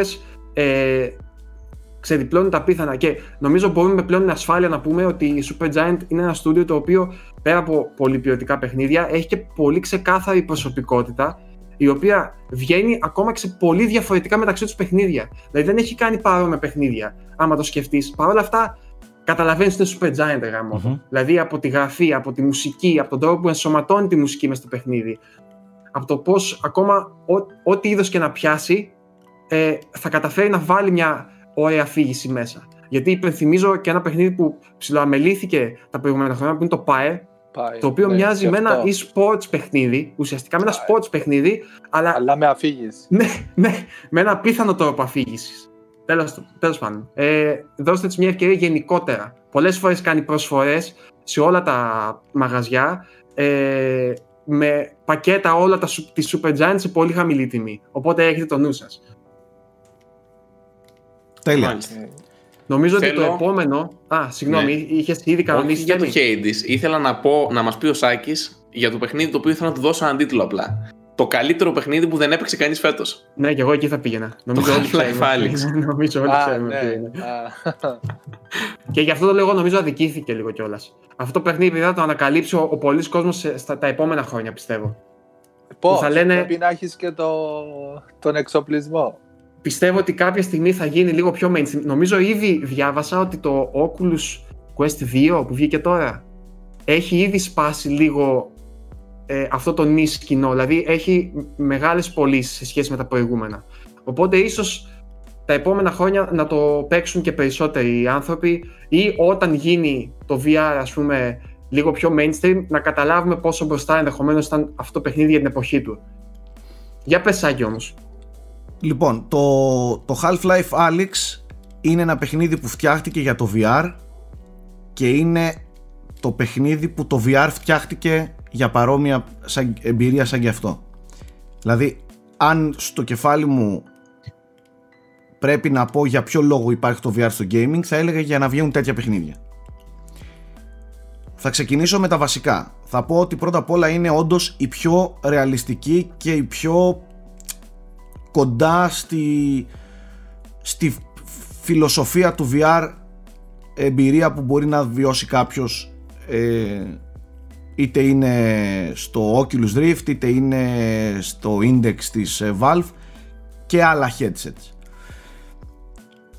Εγώ το παιχνίδι αυτό περίμενα ότι θα, θα παίξω ένα VR gimmick που ναι έχει κάποια στοιχεία Half-Life και απλά θα το εκμεταλλευτεί και ωραία τι ωραία τι καλά. Half-Life σε VR τέλεια. Πάμε. Δεν είχα όμως τρομερές προσδοκίες ως προς το πού τοποθετείται και πόσο σημαντικό είναι στον κόσμο των Half-Life. Είτε το πιστεύετε ότι όχι το Alex είναι ένα Half-Life το οποίο δεν γίνεται να μην δεν έχει παίξει ένα παιχνίδι που εξηγεί και καλύπτει φανταστικά κάποια κενά και ενώ δεν είναι sequel είναι το τέλειο sequel του episode 2 του Half-Life 2 ε, τώρα το πως γίνεται αυτό δεν μπορώ να μιλήσω για αυτό εννοείται και μακάρι να βρείτε το χρόνο να, να το παίξετε Ωστόσο, τον τρόπο μάλλον, όχι το χρόνο. Το, το, τον τρόπο, συγγνώμη. Ωστόσο, θεωρώ ότι, ότι είναι μία από τις πολύ πολύ δυνατές εμπειρίες. Είναι από πάνω μέχρι κάτω, από την κορφή ως τα νύχια που λένε Half-Life. Δεν του λείπει τίποτα ε, από αυτό που προσδιορίζει κάτι ως Half-Life. Είναι σκηνοθετικά και ως δομή έτσι ακριβώς όπως έχουμε συνηθίσει με τα, με τα Half-Life και παιδιά είναι απλά ένα, ένα ακόμη όπως έγραψα και στον υπότιτλο του review μου είναι ένα ακόμη Half-Life με ό,τι αυτό συνεπάγεται δεν είναι ούτε το VR Half-Life ούτε ένα gimmick που απλά χρησιμοποιεί το, το σύμπαν του Half-Life ούτε τίποτα είναι πολύ τέλεια παντρεμένο η φιλοσοφία του VR με, με αυτό που, που κάνει γενικά το, το Half-Life και σεναριακά.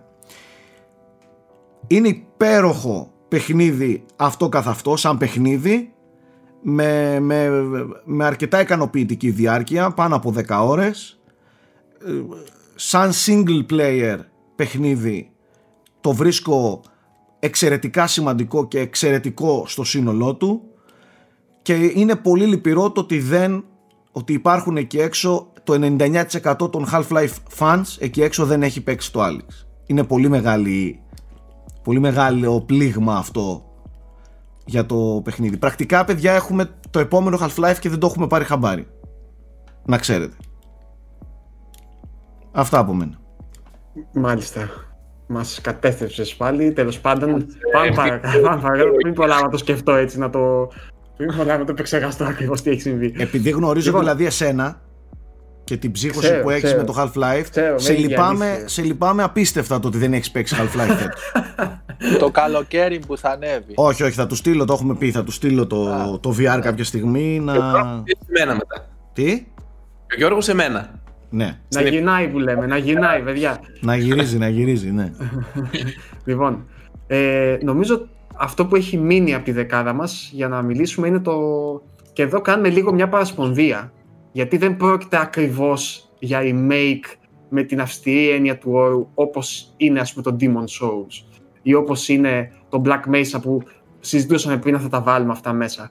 Ε, μιλάμε για μια ας πούμε τι να πω reimagined ένα, μια ε, επανακυκλοφορία η οποία ε, εμπνέεται από το αρχικό και το ερμηνεύει με ένα σύγχρονο τρόπο ουσιαστικά ε, και μιλάμε φυσικά για το Final Fantasy VII Remake το οποίο εγώ δεν έχω ακόμα τις ώρες για να σας πω λεπτομέρειες. Ξέρω, το μόνο που μπορώ να σας πω είναι ότι ήδη από τις πρώτες στιγμές, όπως είχα κάνει και από τις εκθέσεις τις οποίες το είχα παίξει, έχω ερωτευτεί το πολύ ιδιαίτερο battle system που έχει και αυτή τη χρυσή τομή που έχει βρει ανάμεσα στο ε, turn-based και στο live action ας πούμε ε, και ότι τεχνικά μιλάμε για τα πιο, ένα από τα πιο εντυπωσιακά παιχνίδια της προηγούμενης γενιάς.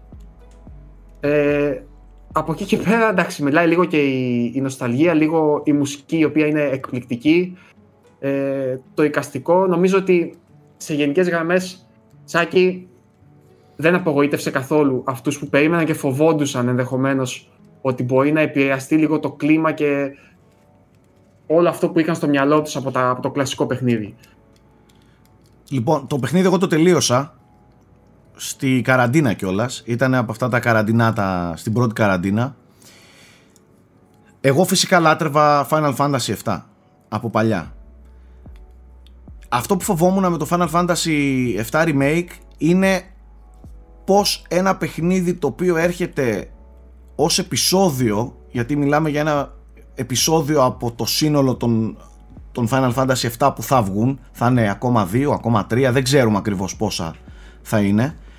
Ε, φοβόμουν πώς ακριβώς θα στέκεται ως ολοκληρωμένο παιχνίδι εφόσον κόβει, κόβει κάπου το σενάριο του βασικού παιχνιδιού. Αυτό με, με φοβερές μεθόδους η ομάδα ανάπτυξης τελικά το προσπέρασε και έδωσε ένα πολύ ολοκληρωμένο. Σου δίνει δηλαδή την αίσθηση ότι το παιχνίδι έχει αρχή, μέση και τέλος και ότι φτάνει σε μια κορύφωση στο τέλος και ολοκληρώνεται. Και ταυτόχρονα περιμένεις το νέο ταξίδι τη συνέχεια.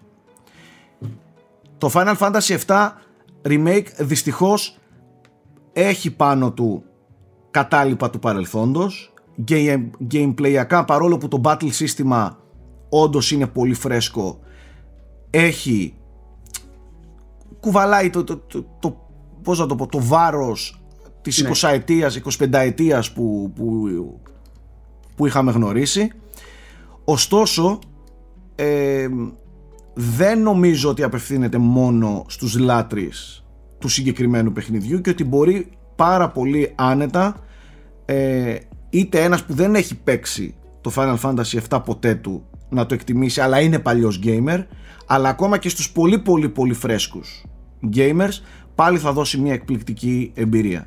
Είναι ένα παιχνίδι που έχει απίστευτο ε, απίστευτη ομάδα χαρακτήρων τεράστιο βάθος στο σενάριο πολλά μηνύματα και ειδικά φέτος νομίζω ότι τα πολλά από τα μηνύματα του Final Fantasy 7 θα σκάνε ακόμα πιο έντονα στο, στα μούτρα μας και στα μάτια μας.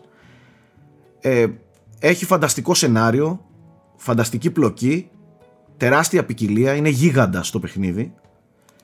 Φανταστείτε ότι το πρώτο part θέλει τουλάχιστον 40 με 50 ώρες για να ολοκληρωθεί. Και πρακτικά ολοκληρώνεται εκεί που το βασικό παιχνίδι τελειώνει στις 10 ναι. Πώς γέμισαν θα μου πεις 40 ώρες. Κι όμως γέμισαν φανταστικά 40 ώρες και αυτό που θέλω να τονίσω και για να κλείσω είναι ότι δεν γέμισαν αυτές οι 40 ώρες με σαβούρα. Ε, ίσα ίσα γέμισαν όλο το υπόλοιπο παιχνίδι με πράγματα που θα εντυπωσιάσει ακόμα και αυτούς που έχουν παίξει 30 φορές το πρώτο παιχνίδι. Δηλαδή έχει πολύ ενδιαφέρον περιεχόμενο και το έχουν αλλάξει τόσο χωρίς όμως να αλλάξουν τον πυρήνα και τη βασική ε, ραχοκοκαλιά του παιχνιδιού. Δηλαδή θα έλεγα ότι είναι ένα από τα σπουδαιότερα reimagined remakes που έχουν υπάρξει αλλά όχι τόσο με τη λογική του reimagined πρακτικά έχουν κρατήσει το σενάριο, έχουν κρατήσει τη δομή, έχουν κρατήσει την μπλοκή αλλά την έχουν γράψει με έναν δικό τους τρόπο και έχουν εμπλουτίσει, και το έχουν ναι, εμπλουτίσει, έτσι, και το έχουν εμπλουτίσει πολύ, πολύ όμορφα και πολύ γεμάτα. Δεν είναι τέλειο. Είναι κουραστικό, ναι, είναι δύσκολο και έχει ξαναλέω πολλά κατάλοιπα του παρελθόντος. Αλλά σε γενικές γραμμές και το έλεγα όταν το είχα τελειώσει στο frame rate, το τελευταίο ειδικά πεντάωρο και πώς έτσι καταλήγει ε, στο κλείσιμο και στα credits δεν ξέρω, έχω πολύ καιρό να το βιώσω σε τέτοιου είδους παιχνίδι. Τρομερή, τρομερή δουλειά, παίξτε το όταν βρείτε χρόνο γιατί θέλει αρκετό. Ε, είναι και στην τελική να σας πω και κάτι. Δεν γίνεται να μην ακολουθήσεις ένα από τα καλύτερα JRPGs όλων των εποχών. Δηλαδή είσαι υποχρεωμένος να παίξεις αυτό το παιχνίδι. Όλοι μας είμαστε υποχρεωμένοι να παίξουμε αυτό το παιχνίδι εφόσον παίζουμε και ασχολούμαστε με τέτοια games έτσι. Ε, δεν νομίζω ότι έχεις και πολλές επιλογές. Θα, θα προτρίνω ανθρώπους όπως ο Nike που ξέρω ότι έχει ένα κόλλημα σε αυτό ότι να μην περιμένει να κυκλοφορήσει το δεύτερο part για να, ή, να τε- ή να ολοκληρωθεί για να το τελειώσει. Γιατί πρώτα απ' όλα δεν ξέρουμε πότε θα έρθει το δεύτερο part. Δεύτερον επιμένω ότι το παιχνίδι έχει πολύ ενδιαφέρον ακόμα και για αυτούς που ξέρουν τι συμβαίνει. Τρίτον θα είναι υπερβολικά μεγάλο το task για να τα τελειώσεις όλα και θα αδικηθούν ενδεχομένως θα αδικηθεί πολύ αν πεις ότι τώρα που βγήκαν τα τρία parts πρέπει να παίξω 200 ώρες. Θα αδικηθούν τα πρώτα games και μην το αφήνεις να γεράσει ακόμα και η φρέσκια έκδοσή του. Ε, δηλαδή παίξ το τώρα το παιχνίδι. Μην το αφήνεις για 2-3 χρόνια που θα κυκλοφορήσει το επόμενο part Πόσο θεωρείς θα γεράσει, δηλαδή αν θα γεράσει θα γεράσει και εμπλιακά, αλλά πόσο να γεράσει σε δύο χρόνια που λογικά αυτή τη φόρμουλα θα κρατήσουν. Δηλαδή και το Final Fantasy 16 να βγει, πόσο θα το γεράσει το 7. Απλά επειδή εγώ το έχω παίξει τόσες πολλές φορές και το σενάριο του το ξέρω απ' έξω, το θέμα είναι ότι ούτε καν ξέρω που τελειώνει το ένα, αλλά εκεί που τελειώνει το ένα, εγώ θα έχω ένα τεράστιο κενό. Εγώ θα θέλω να το συνεχίσω. Και δεν είναι ότι δεν ξέρω τι πάω, τι, τι, τι έπεται στη συνέχεια. Ξέρω και το θέλω. Και το CD δεν έχει τα data πάνω για να το συνεχίσω. Αυτό είναι που... που Ξαναλέω με- όμως και χωρίς να θέλω να δώσω οποιοδήποτε spoiler δεν υπάρχει περίπτωση αυτό το παιχνίδι να σε αφήσει την αίσθηση του cliffhanger και ότι κάπου σταματάει και to be continued. Νιώθεις ότι Ναι, το όχι, ολοκλήρωσες. αυτό το ξέρω. Αυτό το ξέρω ότι το ένα τελειώνει μια χαρά. Αλλά επειδή και εσύ έχοντας παίξει το original, ξέρεις που, που ξεκινάει το 2 part. Μμμ. Και ε, τελειώνοντας το πρώτο, ε, δεν θέλεις απευθείας να πας στο 2, να το συνεχίσεις. Δηλαδή είναι όπως όπως και όπως αποφεύγω το, όπως αποφεύγα τα επεισοδιακά της Telltale και της Don't Trot για αυτόν τον λόγο. Έτσι και εδώ, αλλά εδώ ξέρω, ε, θυμάμαι και το σενάριο του 7 απ' έξω και εγώ θέλω να το συνεχίσω. Θέλω να πάω και παρακάτω. Δεν ξέρω Και ξέρεις κατά πόσο γιατί; όμως θα είσαι έτοιμος η φάση, να... Ναι. η φάση είναι ότι ε, πάλι λέω δεν ξέρω μέχρι πού πάει το, το πρώτο part αλλά προφανώς α, ούτε καν τους μισούς σου χαρακτήρες του πάρτι σου δεν έχεις.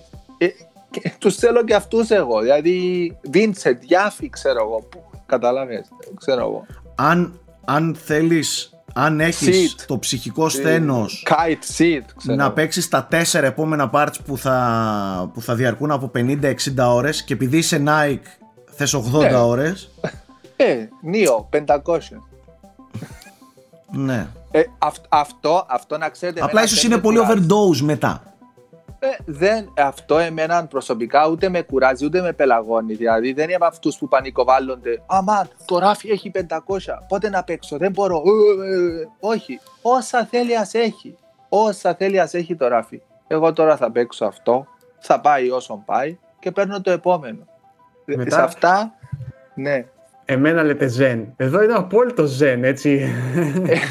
Ε, εδώ θέλει όμως, θέλει λίγο πειθαρχία και αυτοσυγκράτηση γιατί μετά χάνεις την μπάλα και μετά δεν, δεν απολαμβάνεις. Δηλαδή σκέψου, σκέψου τώρα να παίζω το, το Spider-Man, εντάξει, και ήδη η σκέψη μου είναι ότι κυκλοφορεί το, το, το Neon DLC και ήδη σκέφτομαι το Neon DLC. Ε, τι Spider-Man παίζω.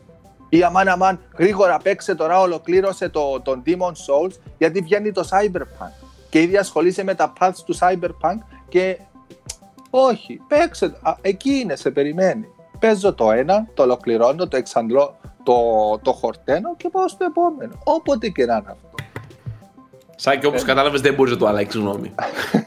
όχι Τζάμπα Προφανώς. προσπαθείς. Βασ- ε, βασικά, επειδή αν ήταν και η, αν το ράφι δεν είχε παιχνίδια άλλα, θα μπαίνα στο τρυπάκι. Αλλά εφόσον έχω, δηλαδή πάλι, τι να πρωτοπαίξω. Πέ, πέ, ξεκίνα από έναν και παίζει. Εντάξει.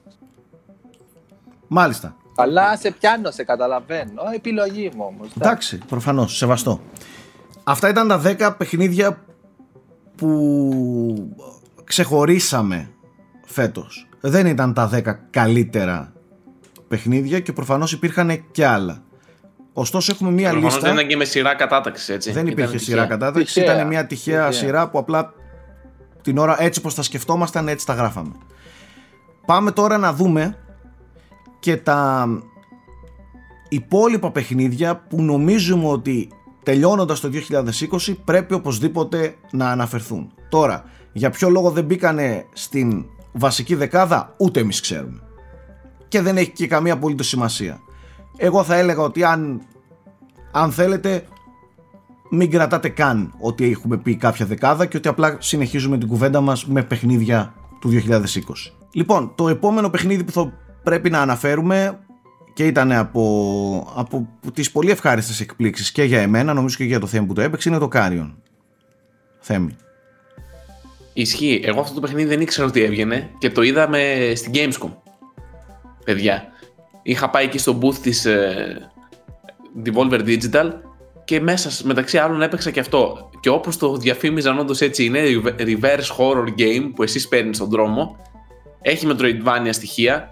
Μου άρεσε πολύ το level design και το πώς συνδέονται οι χάρτες ε, από περιοχή σε περιοχή για να πας. Και τα, οι gameplay μηχανισμοί του με το πότε μεγαλώνω σαν τέρας, πότε μικραίνω, το ρίσκο του να μικρύνω κτλ. κτλ ήταν πολύ ωραίο, πολύ ωραίο παιχνίδι, πολύ διασκεδαστικό. Ωραίο εικαστικό, άμεσος χειρισμός και παραδόξως ενδιαφέρον σενάριο. Τι διάρκεια έχει; Πέντε ώρες. Τέσσερις με πέντε ώρες. τέλειο, τέλειο, τέλειο. Ωραία. Και, μέσα στο, και μέσα στο Game Pass. Ναι, σωστά. Σωστά. Ε, αφού ανοίξαμε έτσι το, το τσουβάλι με τα ωραία indies της χρονιάς, να πω και εγώ ότι ένα παιχνίδι το οποίο περιμέναμε χρόνια και τελικά τελείωσε φέτος και το οποίο κατά τη γνώμη μου είναι ένα από τα σημαντικότερα παιχνίδια ε, για αυτό το μέσο και είναι το Kentucky Route Zero. Ε, ένα παιχνίδι που αποτελείται από πέντε επεισόδια. Το κάθε ένα έχει μια τελείως διαφορετική ας πούμε ένα δια, πειραματίζεται μάλλον διαφορετικά με τη φόρμα των βιντεοπαιχνιδιών ως αφήγηση. Ε, δεν έχει μηχανισμούς με την αυστηρή έννοια του λύσε γρίφους ε, δεν έχει κάτι το ανταγωνιστικό όπως τον παίχτη είναι κυρίως εξερεύνηση, ένα adventure εξερεύνησης που στηρίζεται στην αφήγησή του αλλά πιο πολύ απ' όλα στηρίζεται στην απίθανη και όταν λέω απίθανη το εννοώ ατμόσφαιρά του. Είναι ένα παιχνίδι δεν, δεν υπάρχει κάτι αντίστοιχο ας πούμε. Ε, βγάζει μία μελαγχολία μία να πω είναι μια θλίψη, κάτι το στοιχειωμένο, δεν μπορώ να το περιγράψω εύκολα. Ε, εμπνέεται από το μαγικό ρεαλισμό, από το λογοτεχνικό είδος και το έχει μεταφέρει πάρα πολύ εύστοχα στο πώς θα ήταν ένα παιχνίδι μαγικού ρεαλισμού, ας πούμε. Ε, και το ότι έκανε έξι χρόνια, ας πούμε, να βγει το τελευταίο επεισόδιο μόνο, σκεφτείτε, ε, αν δεν κάνω λάθος, από το 2014 μέχρι το 20. Και το τελευταίο επεισόδιο, παρότι έκανε έξι χρόνια και περίμενες, ξέρω εγώ, να δεις κάτι ε, επικό, κάτι τέτοιο, είναι τόσο μετρημένο σαν τέλος, τόσο όμορφα δοσμένο, τόσο διαφορετικό. Πραγματικά ξέρω ότι πολλοί μπορεί να το παίξουν και να βαρεθούν. Ε, αλλά αν του δώσετε ας πούμε την, την, τη διάθεσή σας και είστε λίγο με ανοιχτό μυαλό και δεν περιμένετε ένα κλασικό βίντεο παιχνίδι, ε, έχει πράγματα να σας δώσει που δεν μπορείτε να πάρετε από πουθενά άλλου, κατά τη γνώμη μου. Το Kentucky Route Zero λοιπόν όταν και άμα θέλετε να δείτε κάτι διαφορετικό, αφηγηματικά, ε, δείτε το. Θα σε πάω σε ένα εντελώς διαφορετικό παιχνίδι, σε εντελώς διαφορετική κατηγορία. Ένα παιχνίδι που έπαιξα πρόσφατα και λέγεται Sackboy. Είναι πρακτικά ένα spin-off των ε, Little, ε, Little Big Planet εγώ δεν είχα δώσει σημασία σε αυτό το παιχνίδι στο παρελθόν τόσο πολύ γιατί λέω εντάξει, ok, spin-off, launch, τίτλος στο PS5, ok, θα είναι κάτι απλό. Και όντως οι πρώτες ώρες είναι έτσι όπως φοβόμουν ότι θα είναι, αλλά εν τέλει παίζοντας με την κόρη μου συνειδητοποίησα ότι είναι από τα πολύ πολύ διασκεδαστικά παιχνίδια που έπαιξα φέτος. Με, με πολύ ωραίο platform στοιχείο, με φοβερή ποικιλία, με πολύ ωραίες έξυπνες ιδέες. Η όλη δομή του φυσικά είναι παρμένη σχεδόν εξ ολοκλήρου από το 3D ε, World των Super Mario αλλά δεν έχει καμία σημασία, κρατάει το δικό του χαρακτήρα, κρατάει το δικό του Little Big Planet στοιχείο, χωρίς φυσικά το creation του, της κοινότητας κτλ. Ένα πολύ όμορφο παιχνίδι, κυκλοφορεί και στο PlayStation 4 και στο PlayStation 5. Αν θέλετε platform διασκεδαστικό co-op, είναι μια πάρα πάρα πολύ καλή πρόταση. Εγώ θα το, το... παίξω σίγουρα. Το ξεκίνησα και εγώ τελικά χθες και όντως ναι, είναι πολύ διασκεδαστικό. Είμαι στο δεύτερο κόσμο, ξεκινά απλά, αλλά ναι, έχει αυτή την, την ωραία τη μαριοτήτηδα, τα στοιχεία.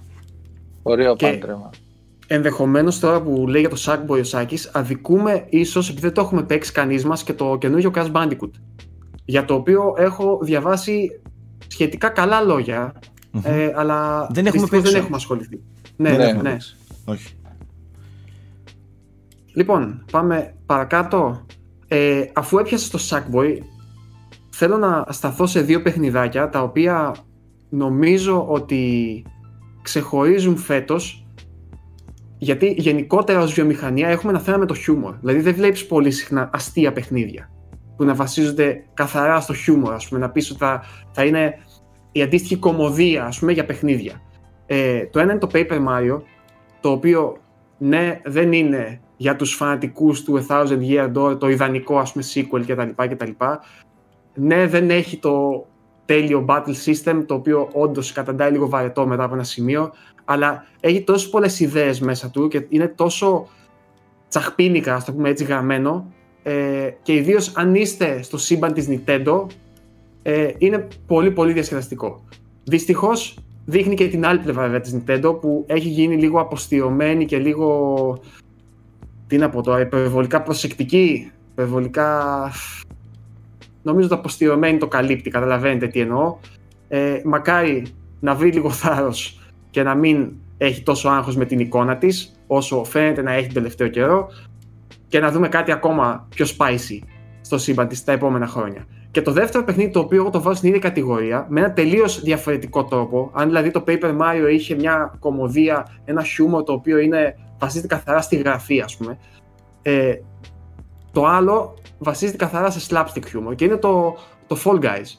Το οποίο έγινε μια απίθανη επιτυχία ε, τον Αύγουστο, πότε ήταν που κυκλοφόρησε; Ξαφνικά, yeah. το οποίο είχε την πολύ έξυπνη ιδέα να είναι και δωρεάν με το PS Plus τη συνδρομή.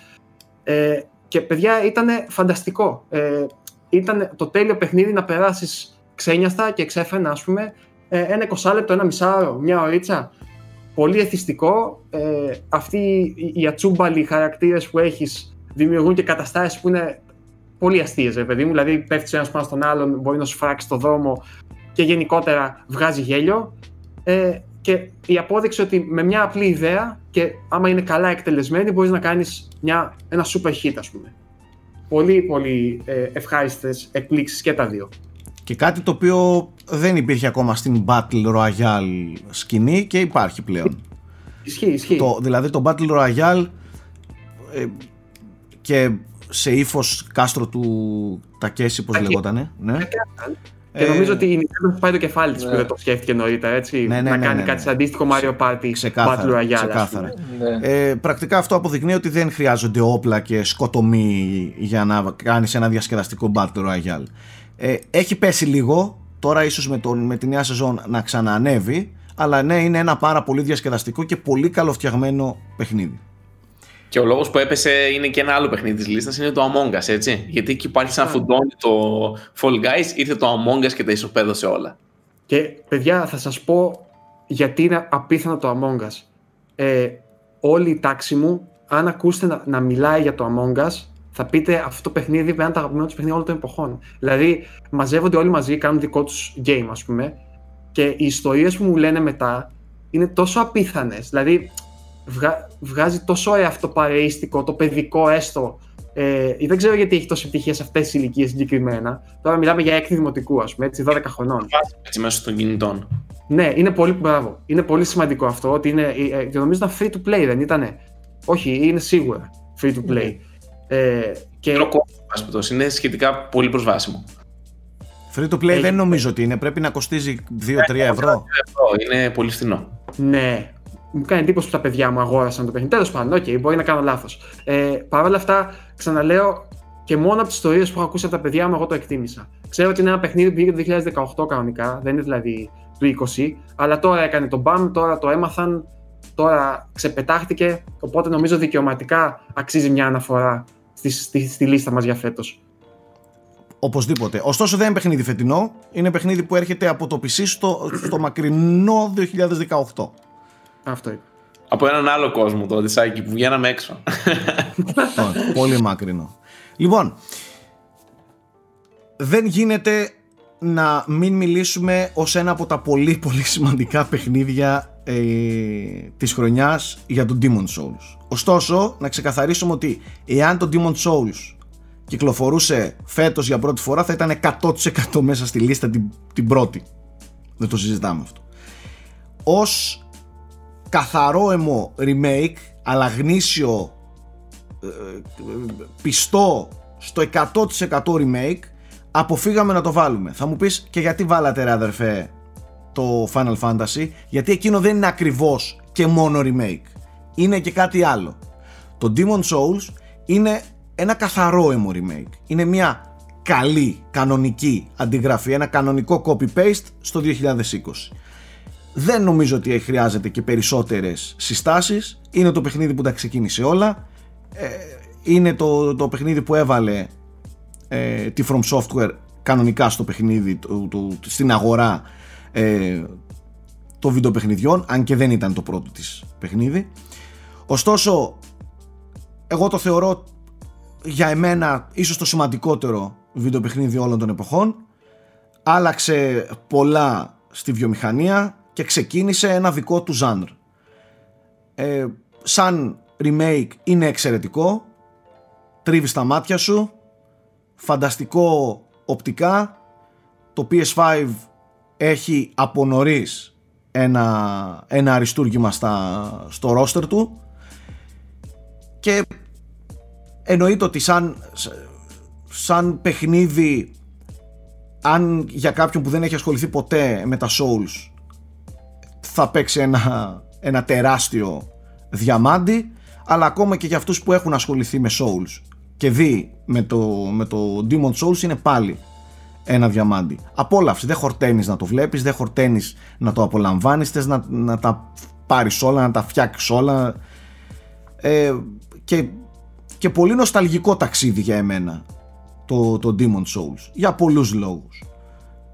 Ο Nike ξέρω ότι το έχει σακατέψει το remake μαζί με τον αδερφό μου και αυτός το σακάτεψαν με πλατίνες, με, με, με. Εγώ δεν έχω το ψυχικό στένος να ασχοληθώ, ξέρεις, σε τέτοιο βάθος πάλι γιατί ειδικά εγώ το Demon Souls παίζει να το έχω τελειώσει 7-8 φορές. Δηλαδή δεν, δεν, δεν ξέρω αν άντεχα να, να ξέρεις να ξαναπαίξω τόσο πολύ σύντομα ότι έχουμε και πολλά παιχνίδια να ασχοληθούμε αυτή την περίοδο. Είναι για όσους δεν το παίξανε είναι καλό ξεκίνημα για αυτήν τη βάση των απαιτητικών παιχνιδιών. Που αν κάτσεις και το, το σκεφτείς δηλαδή δεν είναι δύσκολο. Δύσκολο είναι ίσως το πώς συνηθίσαμε με ποια παιχνίδια μεγαλώνουμε και ποια παιχνίδια παίζουμε καθημερινά και πώς απλά, απλά αυτό σε προσγειώνει απότομα. Γιατί θέλει λίγο ε, έχεις ας πούμε μια πειθαρχία. Δηλαδή να σέβεσαι το stamina bar. Δεν μπορείς, δεν είναι button mashing συνέχεια. Πρέπει να σέβεσαι το stamina bar, μην έχεις μια τακτική και όλα γίνονται. Λίγο με trial and error, αλλά μην το θεωρείτε ως ένα αναπόρφητο φρούριο δυσκολίας. Ακόμα και αν είναι το πρώτο σας Soulsborne, και ας είναι το πρώτο σας. Καλή αρχή ό,τι πρέπει αρχή. Αν μοιηθείτε σε αυτό, πλέον σας περιμένουν Ήταν... άλλα 5-6 τέτοια. Ε; Ήταν έτσι κι αλλιώς η αρχή κάποια στιγμή. Ναι, ναι, ναι, ναι. Ωραία. Αυτά. Θέμη, για πες λίγο για τον Ghost Runner, το οποίο είναι late entry στη λίστα μας. Ναι, ναι, έπρεπε να είναι τον Ghost Runner μέσα. Παιδιά, τα έγραψα και αναλυτικά στο review είναι ένα παιχνίδι το οποίο είναι λες και το πήρες από τα arcades του 50 λεπτού, το άλλαξες και το έκανες να παίζεται σε κονσόλα. Η φιλοσοφία του είναι καθαρά εκεί πέρα. Ξανά παίζω, ξανά, ξανά, ξανά, ξανά, ξανά, μέχρι να βγάλω την πίστα τέλεια. Γιατί να τη βγάλω τέλεια, γιατί αν δεν τη βγάλω τέλεια δεν τη βγάζω καθόλου. Είσαι one hit, όπως και one hit είναι οι εχθροί. Οπότε το παιχνίδι δεν συγχωρεί λάθη καθόλου. Ωστόσο σου δίνει τρομερά εργαλεία στη φαρέτρα σου για να μπορέσεις να αντιμετωπίσεις όλες αυτές τις καταστάσεις. Πώς γίνεται αυτό, ε, Μη σας μην βλέπετε το σπαθί και νομίζετε ότι είναι hack and slash. Είναι καθαρά ένας 3D γρίφος το κάθε δωμάτιο που μπαίνεις και πρέπει να σκεφτείς: Έχω dodge, έχω αυτό, αυτός ο εχθρός χτυπάει με αυτόν τον τρόπο, αυτός ο εχθρός έχει την τάδε δυναμία, ώστε κάθε φορά να λύσει έναν περίτεχνο 3D γρίφο, platforming και να περάσεις στο επόμενο δωμάτιο πιο κάτω. Κάτι που δεν είπα στο προηγούμενο frame και θέλω να πω είναι ότι παραδόξως, πέρα από την απίστευτη μουσική, από το ηθιστικό gameplay, κρύβει και ένα πάρα πολύ καλό σενάριο. Και έχει πολύ καλό lore το παιχνίδι. Δεν το δίνει με τον καλύτερο τρόπο, γιατί είναι παραγωγή μικρής κλίμακας, δεν έχει δηλαδή cutscenes, ε, NPCs και τέτοια πράγματα. Δίνεται όλη η ιστορία πρακτικά μέσα από φωνητικά μηνύματα. Ωστόσο, αν δεν ακούς μόνο τα μπιτάκια και δίνεις λίγο σημασία και στη, στη φωνή αυτή που ακούγεται στο κεφάλι σου, θα βιώσεις μια τρομερή ιστορία με πολύ μεγάλα ε, θέματα και δύσκολα που πιάνει, όπως το πώς η AI πώς θα μας αντιμετωπίζει εμάς ή εμείς αυτήν. Κοινωνικοπολιτικά θέματα τύπου Bioshock. Πολλά τέτοια πράγματα κρύβει το, το Ghost Runner και δεν το περιμένεις. Πάντως Πολύ... έχει πλάκα. Έχει πλάκα που λες για τον Bioshock γιατί και τον Bioshock με φωνητικά μόνο μεταφέρει την ιστορία του και το μεταφέρει τέλεια, έτσι. Για να φανταστείς στο, στον Ghostrunner αυτό που σου λέει το πρώτο πρώτο cutscene είναι ότι ο κόσμος έχει καταστραφεί και όλος έχει δομηθεί σε, σε έναν πύργο και ζουν όλοι σε έναν πύργο. Και όσο πιο ψηλά πας, τόσο πιο πολύ τα κοινωνικά στρώματα ζουν πιο, πιο ψηλά. Τα πιο. OK, okay, κατάλαβα. Οπότε αντιλαμβάνει τα, τα δυναμικά που υπάρχουν εκεί πέρα; Μάλιστα. Πολύ ενδιαφέρον. Είναι πράγματι πολύ ενδιαφέρον. Πάμε παρακάτω. Εγώ θα ξαναγυρίσω στην Soulsborne κατηγορία. Φέτος κυκλοφόρησε ένα παιχνίδι τον Αύγουστο που λέγεται Mortal Cell από ένα μικρό στούντιο 15 μόλις ανθρώπων ε, που ονομάζεται Cold Symmetry. Ωστόσο μέσα σε αυτούς τους 15 υπάρχουν και τρεις που είναι γνωστοί στη βιομηχανία, έχουν ασχοληθεί και με άλλα παιχνίδια, για παράδειγμα με το Ghost of Tsushima και άλλα τέτοια και με κινηματογράφο ε, αυτό το στούντιο έδωσε ό,τι πιο κοντά υπάρχει ε, σε Souls-like κλόνο ε, στην αγορά. Είναι ένα μικρό παιχνίδι με μεγάλη καρδιά όπως έγραψα και στο review μου. Ε, αν αυτό το παιχνίδι πας και το συγκρίνεις απευθείας με τα Souls ναι θα το βρεις φτωχό, ναι θα το βρεις μικρό, ναι θα το βρεις πιο απλό. Αλλά έχει μερικές πολύ ενδιαφέρουσες πινελιές στο Art Direction είναι το ίδιο σκοτεινό και μαύρο, μπορεί και χειρότερο σε κάποια σημεία. Να σημειώσω ότι είναι budget και σε διάρκεια και σε τιμή, διαρκεί 15 με 20, 20 με 25 ώρες και κοστίζει 29,99. Ε, πολύ τίμια προσπάθεια, το προτείνω σε όσους παίζουν Souls παιχνίδια τέτοιου στυλ, σε όσους έχουν μπουχτίσει από Soulsborne και θέλουν να δουν και κάτι που δεν είναι του Μιγιαζάκη αλλά είναι σε αυτό το στυλ. Και νομίζω ότι είναι το τέλειο υποκατάστατο μέχρι να έρθει το Elder Ring. Έτσι. Εάν και εφόσον έχει τελειώσει με τα remakes του, του Demon Souls και τα λοιπά.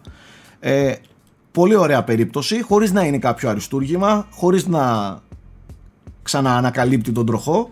Ε, εγώ θα το πρότεινα φυσικά αυστηρά στους Soulsborne fans. Ωραία. Άντε ας πούμε και το, και το Miles Morales, το οποίο ουσιαστικά είναι το Spider-Man αλλά καλύτερο. Ε, μικρότερο, με πιο συμπαθητική ιστορία, βελτιωμένο gameplay, πιο εμπλουτισμένο μάλλον, δεν θα έλεγα έτσι βελτιωμένο απαραίτητα, εμπλουτισμένο gameplay, το οποίο αν σας άρεσε το πρώτο Spider-Man δεν το συζητάω ότι πρέπει να παίξετε και το Miles Morales, οπότε άξιζε μόνο και μόνο γι' αυτό. Νομίζω αξίζει να αναφέρουμε έτσι στα πολύ γρήγορα και το Hyrule Warriors, το οποίο για τους fans των Zelda, βασικά του Breath of the Wild συγκεκριμένα, πιο ειδικά και ιδίως των αντίστοιχων παιχνιδιών Dynasty Warriors κτλ.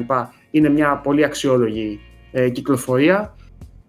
Ε, ας αναφέρουμε και το Resident Evil 3, το οποίο ναι, δεν έκανε τον πάταγο του 2, ίσως επειδή και το ίδιο το παιχνίδι στο οποίο βασίζεται, όπως έχουμε συζητήσει πολλές φορές, δεν είναι ανάλογο διαμετρήματος. Όχι. Παρ' όλα αυτά όμως παραμένει ένα κανονικότατο βασικό Resident Evil, το οποίο πρέπει να παίξεις. Και ένα ε, εξαιρετικό remake. Ναι, ναι, και ένα εξαιρετικό remake, σωστά. Μιας και μιλάμε για remake, να μιλήσουμε και για το Mafia ε, Definitive Edition, ε, που και αυτό έκανε τρομερή δουλειά στο να μεταφέρει μια παιχνιδάρα του παρελθόντος στο σήμερα. Δυστυχώς δεν το έπαιξα ώστε να το ολοκληρώσω αλλά από αυτό που είδα έτσι τις πρώτες ώρες που λίγο ασχολήθηκα για να δω πως τρέχει στο, στο Xbox ε, έπαθα την πλάκα μου με το πόσο όμορφο παιχνίδι είναι. Ο Nike μπορεί να μας μιλήσει Και για τα δύο. και για τα δύο, ε. Και τα δύο Ναι. τα έπαιξες. Ναι, και το, και το Resident Evil 3 και το Mafia το, το ένα, το remake. Ε, πολύ καλό το Resident Evil 3. Ως, ως γραφικά είναι πιο polished από το 2 γιατί είναι και πιο μικρό, δηλαδή σε κάποια σημεία το 2 ε, δεν ήταν τόσο polished αλλά είναι πιο μικρό παιχνίδι και είναι και κομμένο πιο μικρό από το original το 3. Παρ' όλα αυτά και αυτό ωραίο εκεί στο, στο universe με το lore που συνεχίζει. Ήταν από- για action ας πούμε παιχνίδι. Horror action είναι ότι πρέπει τώρα που χάσαμε και τα Dead Space. Και εννοείται όποιος για κάποιο λόγο δεν είχε να ασχοληθεί με τη σειρά πλέον μπαίνει στο τρυπάκι και μπορεί να παίξει 7-8 παιχνίδια της σειράς τα ρυθμιμένα το, το Mafia δεν είχα παίξει το, το original, είχα, έχω παίξει το 2 όμως. Ε, είναι, έχει κάνει πολύ καλή δουλειά. Η Hangar, όχι η Hangar, ποια είναι; Hangar Ναι, η Hangar 13, ναι. Ε, ε, είναι ωραίο μάφια παιχνίδι με την Ιταλική μαφία και ξέρω εγώ, δεν είναι και πολλά αυτά. Ε, Godfather και ξέρω εγώ. Αλλά ε, ως παιχνίδι ε, αποτυπώνει και το και εκείνη την, την εποχή με τους gangsters, τα κυνηγητά, τα όπλα αλλά κουβαλάει και κάποια τερτρίπια στην, στον gameplay εκείνης της εποχής. Παρ' όλα αυτά είναι μια χαρά για αυτούς που γουστάρουν έτσι open world φάσεις παιχνίδι. Έχουμε και άλλο remake σημαντικό φέτος. Το ανέφερε νομίζω και ο Θέμης στην αρχή, το Black Γκρίνιαζα Mesa. αν δεν έμπαινε. Τι, πώς; Θα γκρίνιαζα πολύ αν δεν έμπαινε στη λίστα, έστω σαν αναφορά. Καλά, δεν γινόταν, ε, εννοείται, προφανώς. Το Black Mesa, το οποίο είναι remake με κάποιες πινελιές έξτρα του Ειδικά πρώτου, του πρώτου Half-Life ενός παιχνιδιού θρύλου. Και είναι ένα, ένα φανταστικό remake. Που όχι απλώς σέβεται το πρωτογενέ υλικό, το εξυψώνει θα έλεγα. Μμμ. Ε, έχει γίνει τρομερή δουλειά. Όποιος δεν έχει κάνει, ο- ή όποιος δεν έπαιξε φέτος το Alex, ξέρω εγώ, ή θέλει να κάνει την αρχή με το Half-Life, αξίζει 1000%. Παιδιά, είναι φανταστικό. Και σαν Πάντως- shooter στυλ πολύ καλά. Έτσι, παρόλο που βασίζεται σε ένα παιχνίδι του 95, ξέρω εγώ. Αυτό. Ή δεν θυμάμαι πότε ακριβώς ήταν, αλλά κι όμως. Πλέον είναι και ολοκληρωμένο. Ναι, ναι, γιατί ναι. είχε βγει και πιο παλιά θυμάμαι, αλλά δεν είχα Έχει τα, έχει τα Zen, Smith, τα Zen Σαν Missions. Definitive Edition. Και που βελτιώνει ακόμη περισσότερο κάποια πράγματα.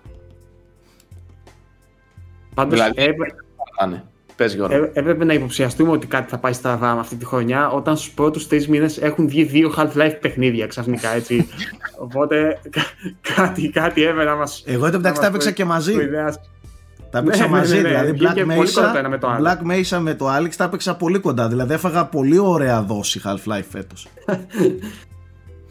Σωστά. Σάκη να φωνάξουμε τον Αλέκο να μας πει για το Little Hope. ναι, ναι, που ο Αλέκος απλά άφηνε το χειριστήριο. Αυτό θες να μας πεις. και σκότωσε όλους τους χαρακτήρες. Αυτό θες να μας πεις. Το Little Hope τέλος πάντων είναι μια εκπληξούλα για εμένα. Το, το πρώτο παιχνίδι δεν με είχε εντυπωσιάσει καθόλου. Η Supermassive γενικά φτιάχνει παιχνίδια πολύ κοντά στο ύφος μεταξύ τους. Ε, θα έλεγα teenage college horror. B-movies. Ωστόσο το Little Hope έχει πάρα πολύ ενδιαφέρον σεναριακά παρόλο που κρατάει αυτό το ύφος και το στυλ. Εμένα μου άρεσε πολύ πολύ περισσότερο από το προηγούμενο, από το πρώτο επεισόδιο. Να πούμε ότι είναι αυτοτελή επεισόδια αυτά. Το τελειώσαμε σε ένα live stream εμείς να φανταστείτε. Το, το παιχνίδι το προτείνω να το παίξετε με παρέα σίγουρα τώρα με τον φίλο σας, τη φίλη σας, το σύντροφο, τη σύντροφο κτλ, τον αδερφό, την αδερφή, είναι, είναι πολύ πολύ ωραία. Ε, πολύ ωραία πρόταση για να, αντί να δείτε ταινία, να, να παίξετε το Little Hope. Το σημαντικό και αυτό που ξεχωρίζει είναι το σενάριο. Έχει πολύ ωραίο σενάριο. Για αυτό που είναι. Μην περιμένετε τώρα ότι θα διαβάσετε κάτι, θα δείτε κάτι ε, εκπληκτικό και αριστουργηματικό, αλλά έχει πολύ ωραίο ενδιαφέρον ε, σενάριο που σε κρατάει και θες να δεις τι θα γίνει. Αν δεν είσαι Σάκης και Αλέκος Καρπάς, θες απλά να τους σκοτώσεις όλους. Ένα ακόμη ε... που βλέπω στη λίστα ε, και νομίζω ότι μπορώ να μιλήσω μόνο εγώ γι' αυτό είναι το Wasteland 3 το οποίο είναι και το μοναδικό που εκπροσωπεί μια πολύ πολύ συγκεκριμένη κατηγορία, μικρή αλλά πολύ hardcore κατηγορία gamers αυτούς που γουστάρουν τα 10-based ε, RPG. Το Wasteland 3 δεν το τελείωσα να σας πω την αλήθεια ε, έπαιξα αρκετά όμως με τον Αλέκο έχω μια εικόνα. Είχε πολλά προβλήματα στο Xbox. Γι' αυτό και το παράτησα να σας πω την αλήθεια. Έχει πολλά τεχνικά προβλήματα και είπαμε με τον Αλέκο θα το ξαναπιάσουμε όταν πάρει κάποια έτσι βασικά bugs. Ε, είναι και στο Game Pass οπότε δεν λυπήθηκα κάποια χρήματα που έδωσα. Όπως και να έχει είναι πολύ δύσκολο παιχνίδι πολύ απαιτητικό παιχνίδι. Hardcore στο, στο μεδούλι του. Ε, δεν το προτείνω σε αυτούς που θέλουν να παίξουν κάτι χαλαρό και κάτι απλό. Έχει τρομερό βάθος πιστός στους μηχανισμούς και σε αυτό το ζάνρ. Ε, αυτοί εννοείται αυτοί οι fans δεν νομίζω ότι περιμένουν εμένα να τους πω για το Wasteland 3 ήδη πρέπει να το έχουν ε, ξεζουμίσει. Αλλά άμα έχει τύχει και δεν το ε, δεν το έχετε δει ποτέ είναι μια, μια πολύ δυνατή πρόταση δύσκολο και βαρύ πολύ, πολύ, πολύ σκληρό παιχνίδι και πολύ όμορφο ακόμα και στις κονσόλες πολύ όμορφο ε, ας, Α χαλαρώσω λίγο την ατμόσφαιρα τότε. Εγώ θα πω για ένα άλλο παιχνίδι το οποίο ουσιαστικά είναι το 2019. Απλά βγήκε στο Switch το 2020 και εγώ το έπαιξα τότε.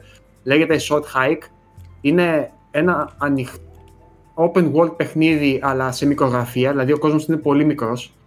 Ε, Μπορείς να το τελειώσεις σε 3-4 ώρες, ας πούμε, άμα θέλεις. Παρ' όλα αυτά είναι τόσο ωραία σχεδιασμένο. Ε, σε αυτή τη μικρογραφία του κόσμου δεν μπορείς να βρεις κάποιο έτσι ψεγάδι σχεδιαστικό θυμίζει Breath of the Wild πολύ στην προσέγγιση του ε, και αν, ας πούμε ότι είναι ένα πάντρεμα Breath of the Wild με τους χαρακτήρες και λίγο το ύφος του, του Animal Crossing. Παρ' όλα αυτά ε, τον δίνει και με ένα θέμα έτσι πολύ προσωπικό χωρίς να γίνεται όμως βαρύ μελό, ποτέ. Ε, είναι ένα πολύ γλυκό παιχνίδι όπου πας να κάνεις διακοπές ουσιαστικά σε ένα συγγενικό σου πρόσωπο και ταυτόχρονα τρέχει και ένα πρόβλημα προσωπικό ας πούμε, του, του χαρακτήρα σου ε, μου έβγαλε έτσι μια γλυκιά ε, μελαγχολία, νοσταλγία που έχεις από τις καλοκαιρινές παιδικές διακοπές, ας πούμε, που γνωρίζεις ανθρώπους που ε, ξέρεις ότι θα μείνουν για πάντα, ας πούμε, σε κάποιο σημείο του, του μυαλού σου αυτά τα πράγματα. Πολύ πολύ ωραίο γλυκό παιχνιδάκι και απίθανα καλά ε, σχεδιασμένο. Σας προτείνω ιδίως έχει μια πολύ ωραία ομιλία ο δημιουργός του στην GDC που εξηγεί πώς αντιμετώπισε τα προβλήματα τα αφηγηματικά που είχε σε open world. Πώς συνδύασε δηλαδή την αφήγηση με δομή μέσα σε ένα κόσμο που μπορεί να πάει όπου θέλει ο παίχτη. Ε, το είχα κάνει και retweet κάποια στιγμή στο, στο Twitter μου. Είναι πολύ πολύ ενδιαφέρον. Τα τελευταία που έμειναν είναι δυόμιση και ξεκινάω μετά το Gears, το οποίο κουβάλισε το launch του Series X. Με το ένα παιχνίδι το οποίο παραδόξως από ό,τι έχω καταλάβει δεν το έχει, πάρει, δεν το έχει δώσει πολλοί κόσμο μια ευκαιρία. Μιλάω για το Gears Tactics, το οποίο λόγω του ότι μάλλον είναι 10-based ε, και είναι πιο δύσκολο, εντάξει. Δεν του έχει δώσει πολλοί κόσμο μια ευκαιρία, ωστόσο είναι πολύ καλό παιχνίδι και ειδικά οι λάτρε του Gears έχει μεταφέρει, πιστεύω, όσο πιο τέλεια γινόταν τη βίαιη και έντονη συνταγή του σε 10-based. Και σας πληροφορώ ότι δεν έχει καθόλου αυτή την κούραση ε, των 10-based, γιατί έχουν κάνει κάποιες καλές αποφάσεις στο gameplay που το έχουν επιταχύνει πάρα πολύ. Πολύ καλό παιχνίδι. Λέει μια ωραία παράπλευρη ιστορία που συμπληρώνει ωραία κάποια κενά των βασικών παιχνιδιών. Ήταν πολύ ωραίο το, το Gears Tactics. Εγώ το έπαιξα σε PC, κυκλοφορεί όμως πλέον και στα Series και One μέσω Game Pass. Και αυτό που θέλω να σταθώ λίγο περισσότερο, γιατί το τερμάτισα χτες, είναι το Gears 5 Hive Busters. Που η Microsoft ήρθε stealth και έριξε τα καλύτερα γραφικά στο Series X. Οπτικοακουστικό υπερθέαμα. Δίχως υπερβολή. Παιδιά, το DLC του Gears είναι campaign, είναι περίπου 3 με 4 ώρες και ε, αφήνει πίσω του την πιο ανοιχτή δομή του Gears 5 που είχε το campaign του και πάει σε ένα καθαρό αιμο linear, super linear φαντασμαγορικό Gears, το ένα set piece μετά το άλλο, μια ωραία ιστοριούλα, απλά περνάς τέλεια. Πολύ, πολύ εντυπωσιακά set pieces, πολύ μεγάλης κλίμακας set pieces, ωραίο, ωραίο boss, ωραία ιστοριούλα, ωραίοι χαρακτήρες, λίγο διαφορετικό από ό,τι έχουμε συνηθίσει στα Gears, ακόμα και οπτικά. Είχε λίγο πιο διαφορετικά χρώματα και χαρακτήρες. Πολύ ωραίο και ειδικά αν θέλετε να βγάλετε λίγο γραφικά από το Series X, ε, παιδιά αξίζει πάρα πολύ. Ε, είναι πανέμορφο το παιχνίδι. Ειδικά με, έχει μία πίστα σε ηφαίστειο που αν έχεις HDR τηλεόραση, βγάζει μάτια.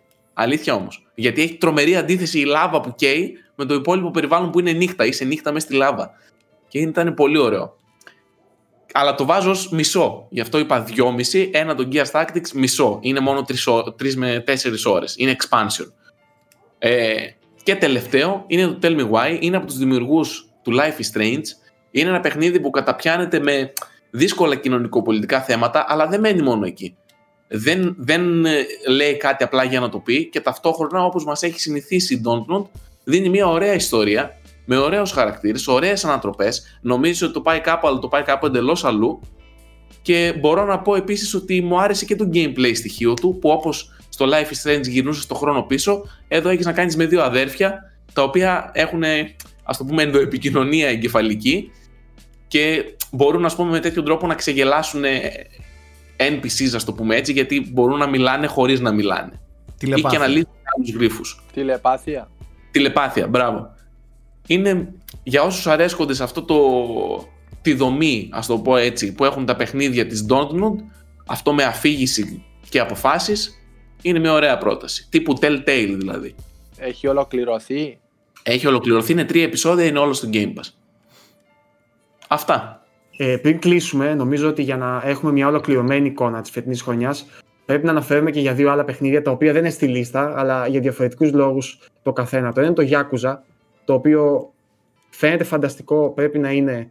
Ε, θα ήθελα πολύ να το παίξω κάποια στιγμή όπως φαντάζομαι και αρκετοί από εσάς, αλλά δυστυχώς δεν έχουμε εικόνα, κανένας μας, οπότε δεν το βάλαμε. Και το δεύτερο, το οποίο ακόμα δεν έχουμε ουσιαστικά ε, τελική ετοιμιγορία, ας το πούμε έτσι, είναι το Cyberpunk, το οποίο αυτή τη στιγμή ακόμα ο Σάκης το παίζει να τερματίσει, εγώ το παίζω, δεν το έχουμε τελειώσει. Ενδεχομένως να ήταν στη λίστα αν το είχαμε τελειώσει. Οπότε ενδεχομένως να το αναφέρουμε του χρόνου ή έτσι κι αλλιώς ο Σάκης θα πει την άποψή του αναλυτικά. Και εγώ στα επόμενα frame rate, όπως και να έχει.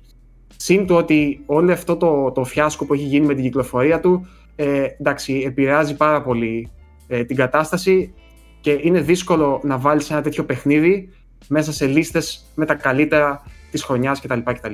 Οπότε περιμένουμε να δούμε εν τέλει το παιχνίδι ως παιχνίδι, ως ποιότητα να ξεφύγει από τα τεχνικά του θέματα και από εκεί και πέρα να το αξιολογήσουμε όπως το αξίζει ενδεχομένως. Μάλιστα. Πριν κλείσουμε, ξεκινάμε με τον Γιώργο. Ποιο είναι το επόμενο μεγάλο παιχνίδι που περιμένεις; Πω, πω, έχω ας πολλά. Πούμε, ας πούμε το παιχνίδι του 21 ναι. που περιμένεις, έτσι. Α, τόσο χοντρό, τόσο χοντρό, ε. Ναι, ποιο είναι το παιχνίδι της επόμενης χρονιάς που θες να παίξεις αύριο το πρωί; Από αυτά που έχουν ημερομηνία κυκλοφορίας και είμαστε σίγουροι θα βγουν το 21. Μην πεις Elden Ring που αγνοείται. ναι, ας πούμε δεν μπορώ να πω Elden Ring που μάλλον δεν θα είναι το 21. Δεν μπορώ να πω Breath of the Wild 2 γιατί δεν έχουμε επιβεβαίωση. Ε, από αυτά που ξέρω θα πω το Silk Song. Ε, το, το καινούριο Hollow Knight. Το καινούριο Hollow Knight. Αν ήταν να παίξω ένα παιχνίδι αύριο, θα ήθελα να παίξω το Silk Song. Mm-hmm. Εγώ και ο Θέμης μάλλον το ίδιο. Nike. Πες Nike. Ratchet and Clank.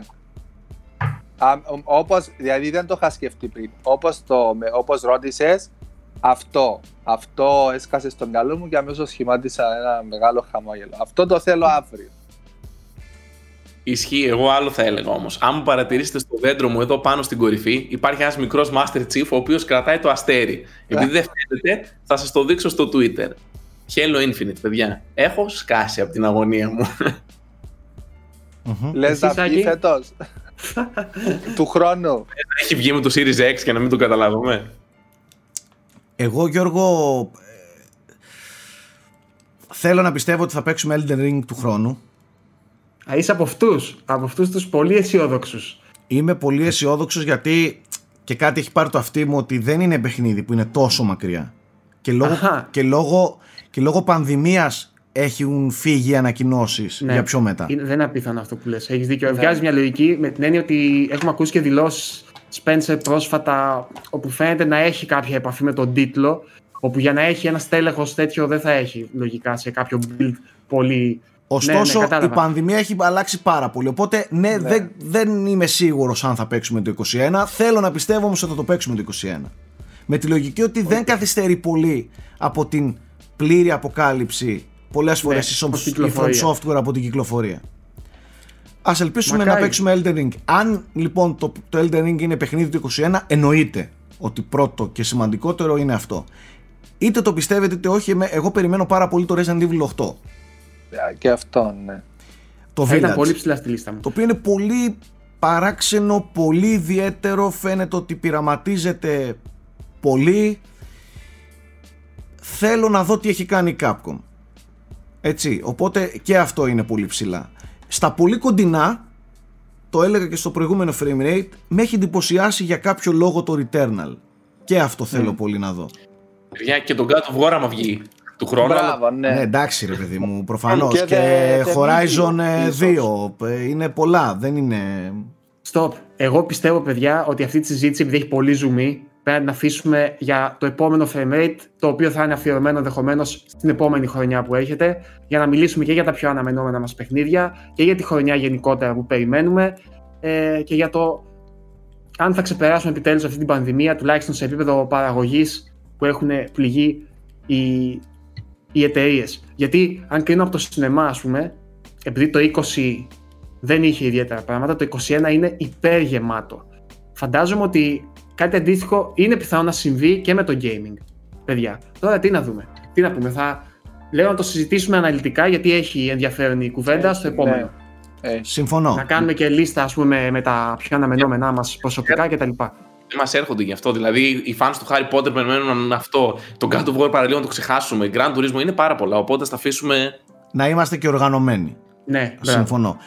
Ε, να πω σε αυτό το σημείο ότι μέσα στο unboxholics.com μπορείτε σύντομα μπορεί, μπορεί να έχει κυκλοφορήσει μπορεί και όχι να έχει δημοσιευτεί συγγνώμη ε, ένα άρθρο με τις σημαντικότερες κινηματογραφικές παραγωγές και τηλεοπτικές σειρές μέσα στη χρονιά το οποίο θα γίνει πάλι σε συνεργασία με, κάποια, με κάποιους ε, συντάκτες του site ε, αυτής της στήλης. Οπότε να περιμένετε και ένα πολύ ωραίο αναλυτικό αφιέρωμα για τις ταινίες της χρονιάς και για τις καλύτερες σειρές.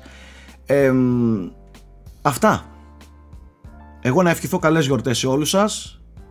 Υγεία. Να έχετε πάνω απ' όλα να παίξετε καλά παιχνίδια. Υγεία, ψυχραιμία και να τελειώσει όσο δυνατόν πιο γρήγορα και πιο ανώδυνα αυτό που βιώνουμε. Ας είναι το 2021 καλύτερη χρονιά για όλους μας.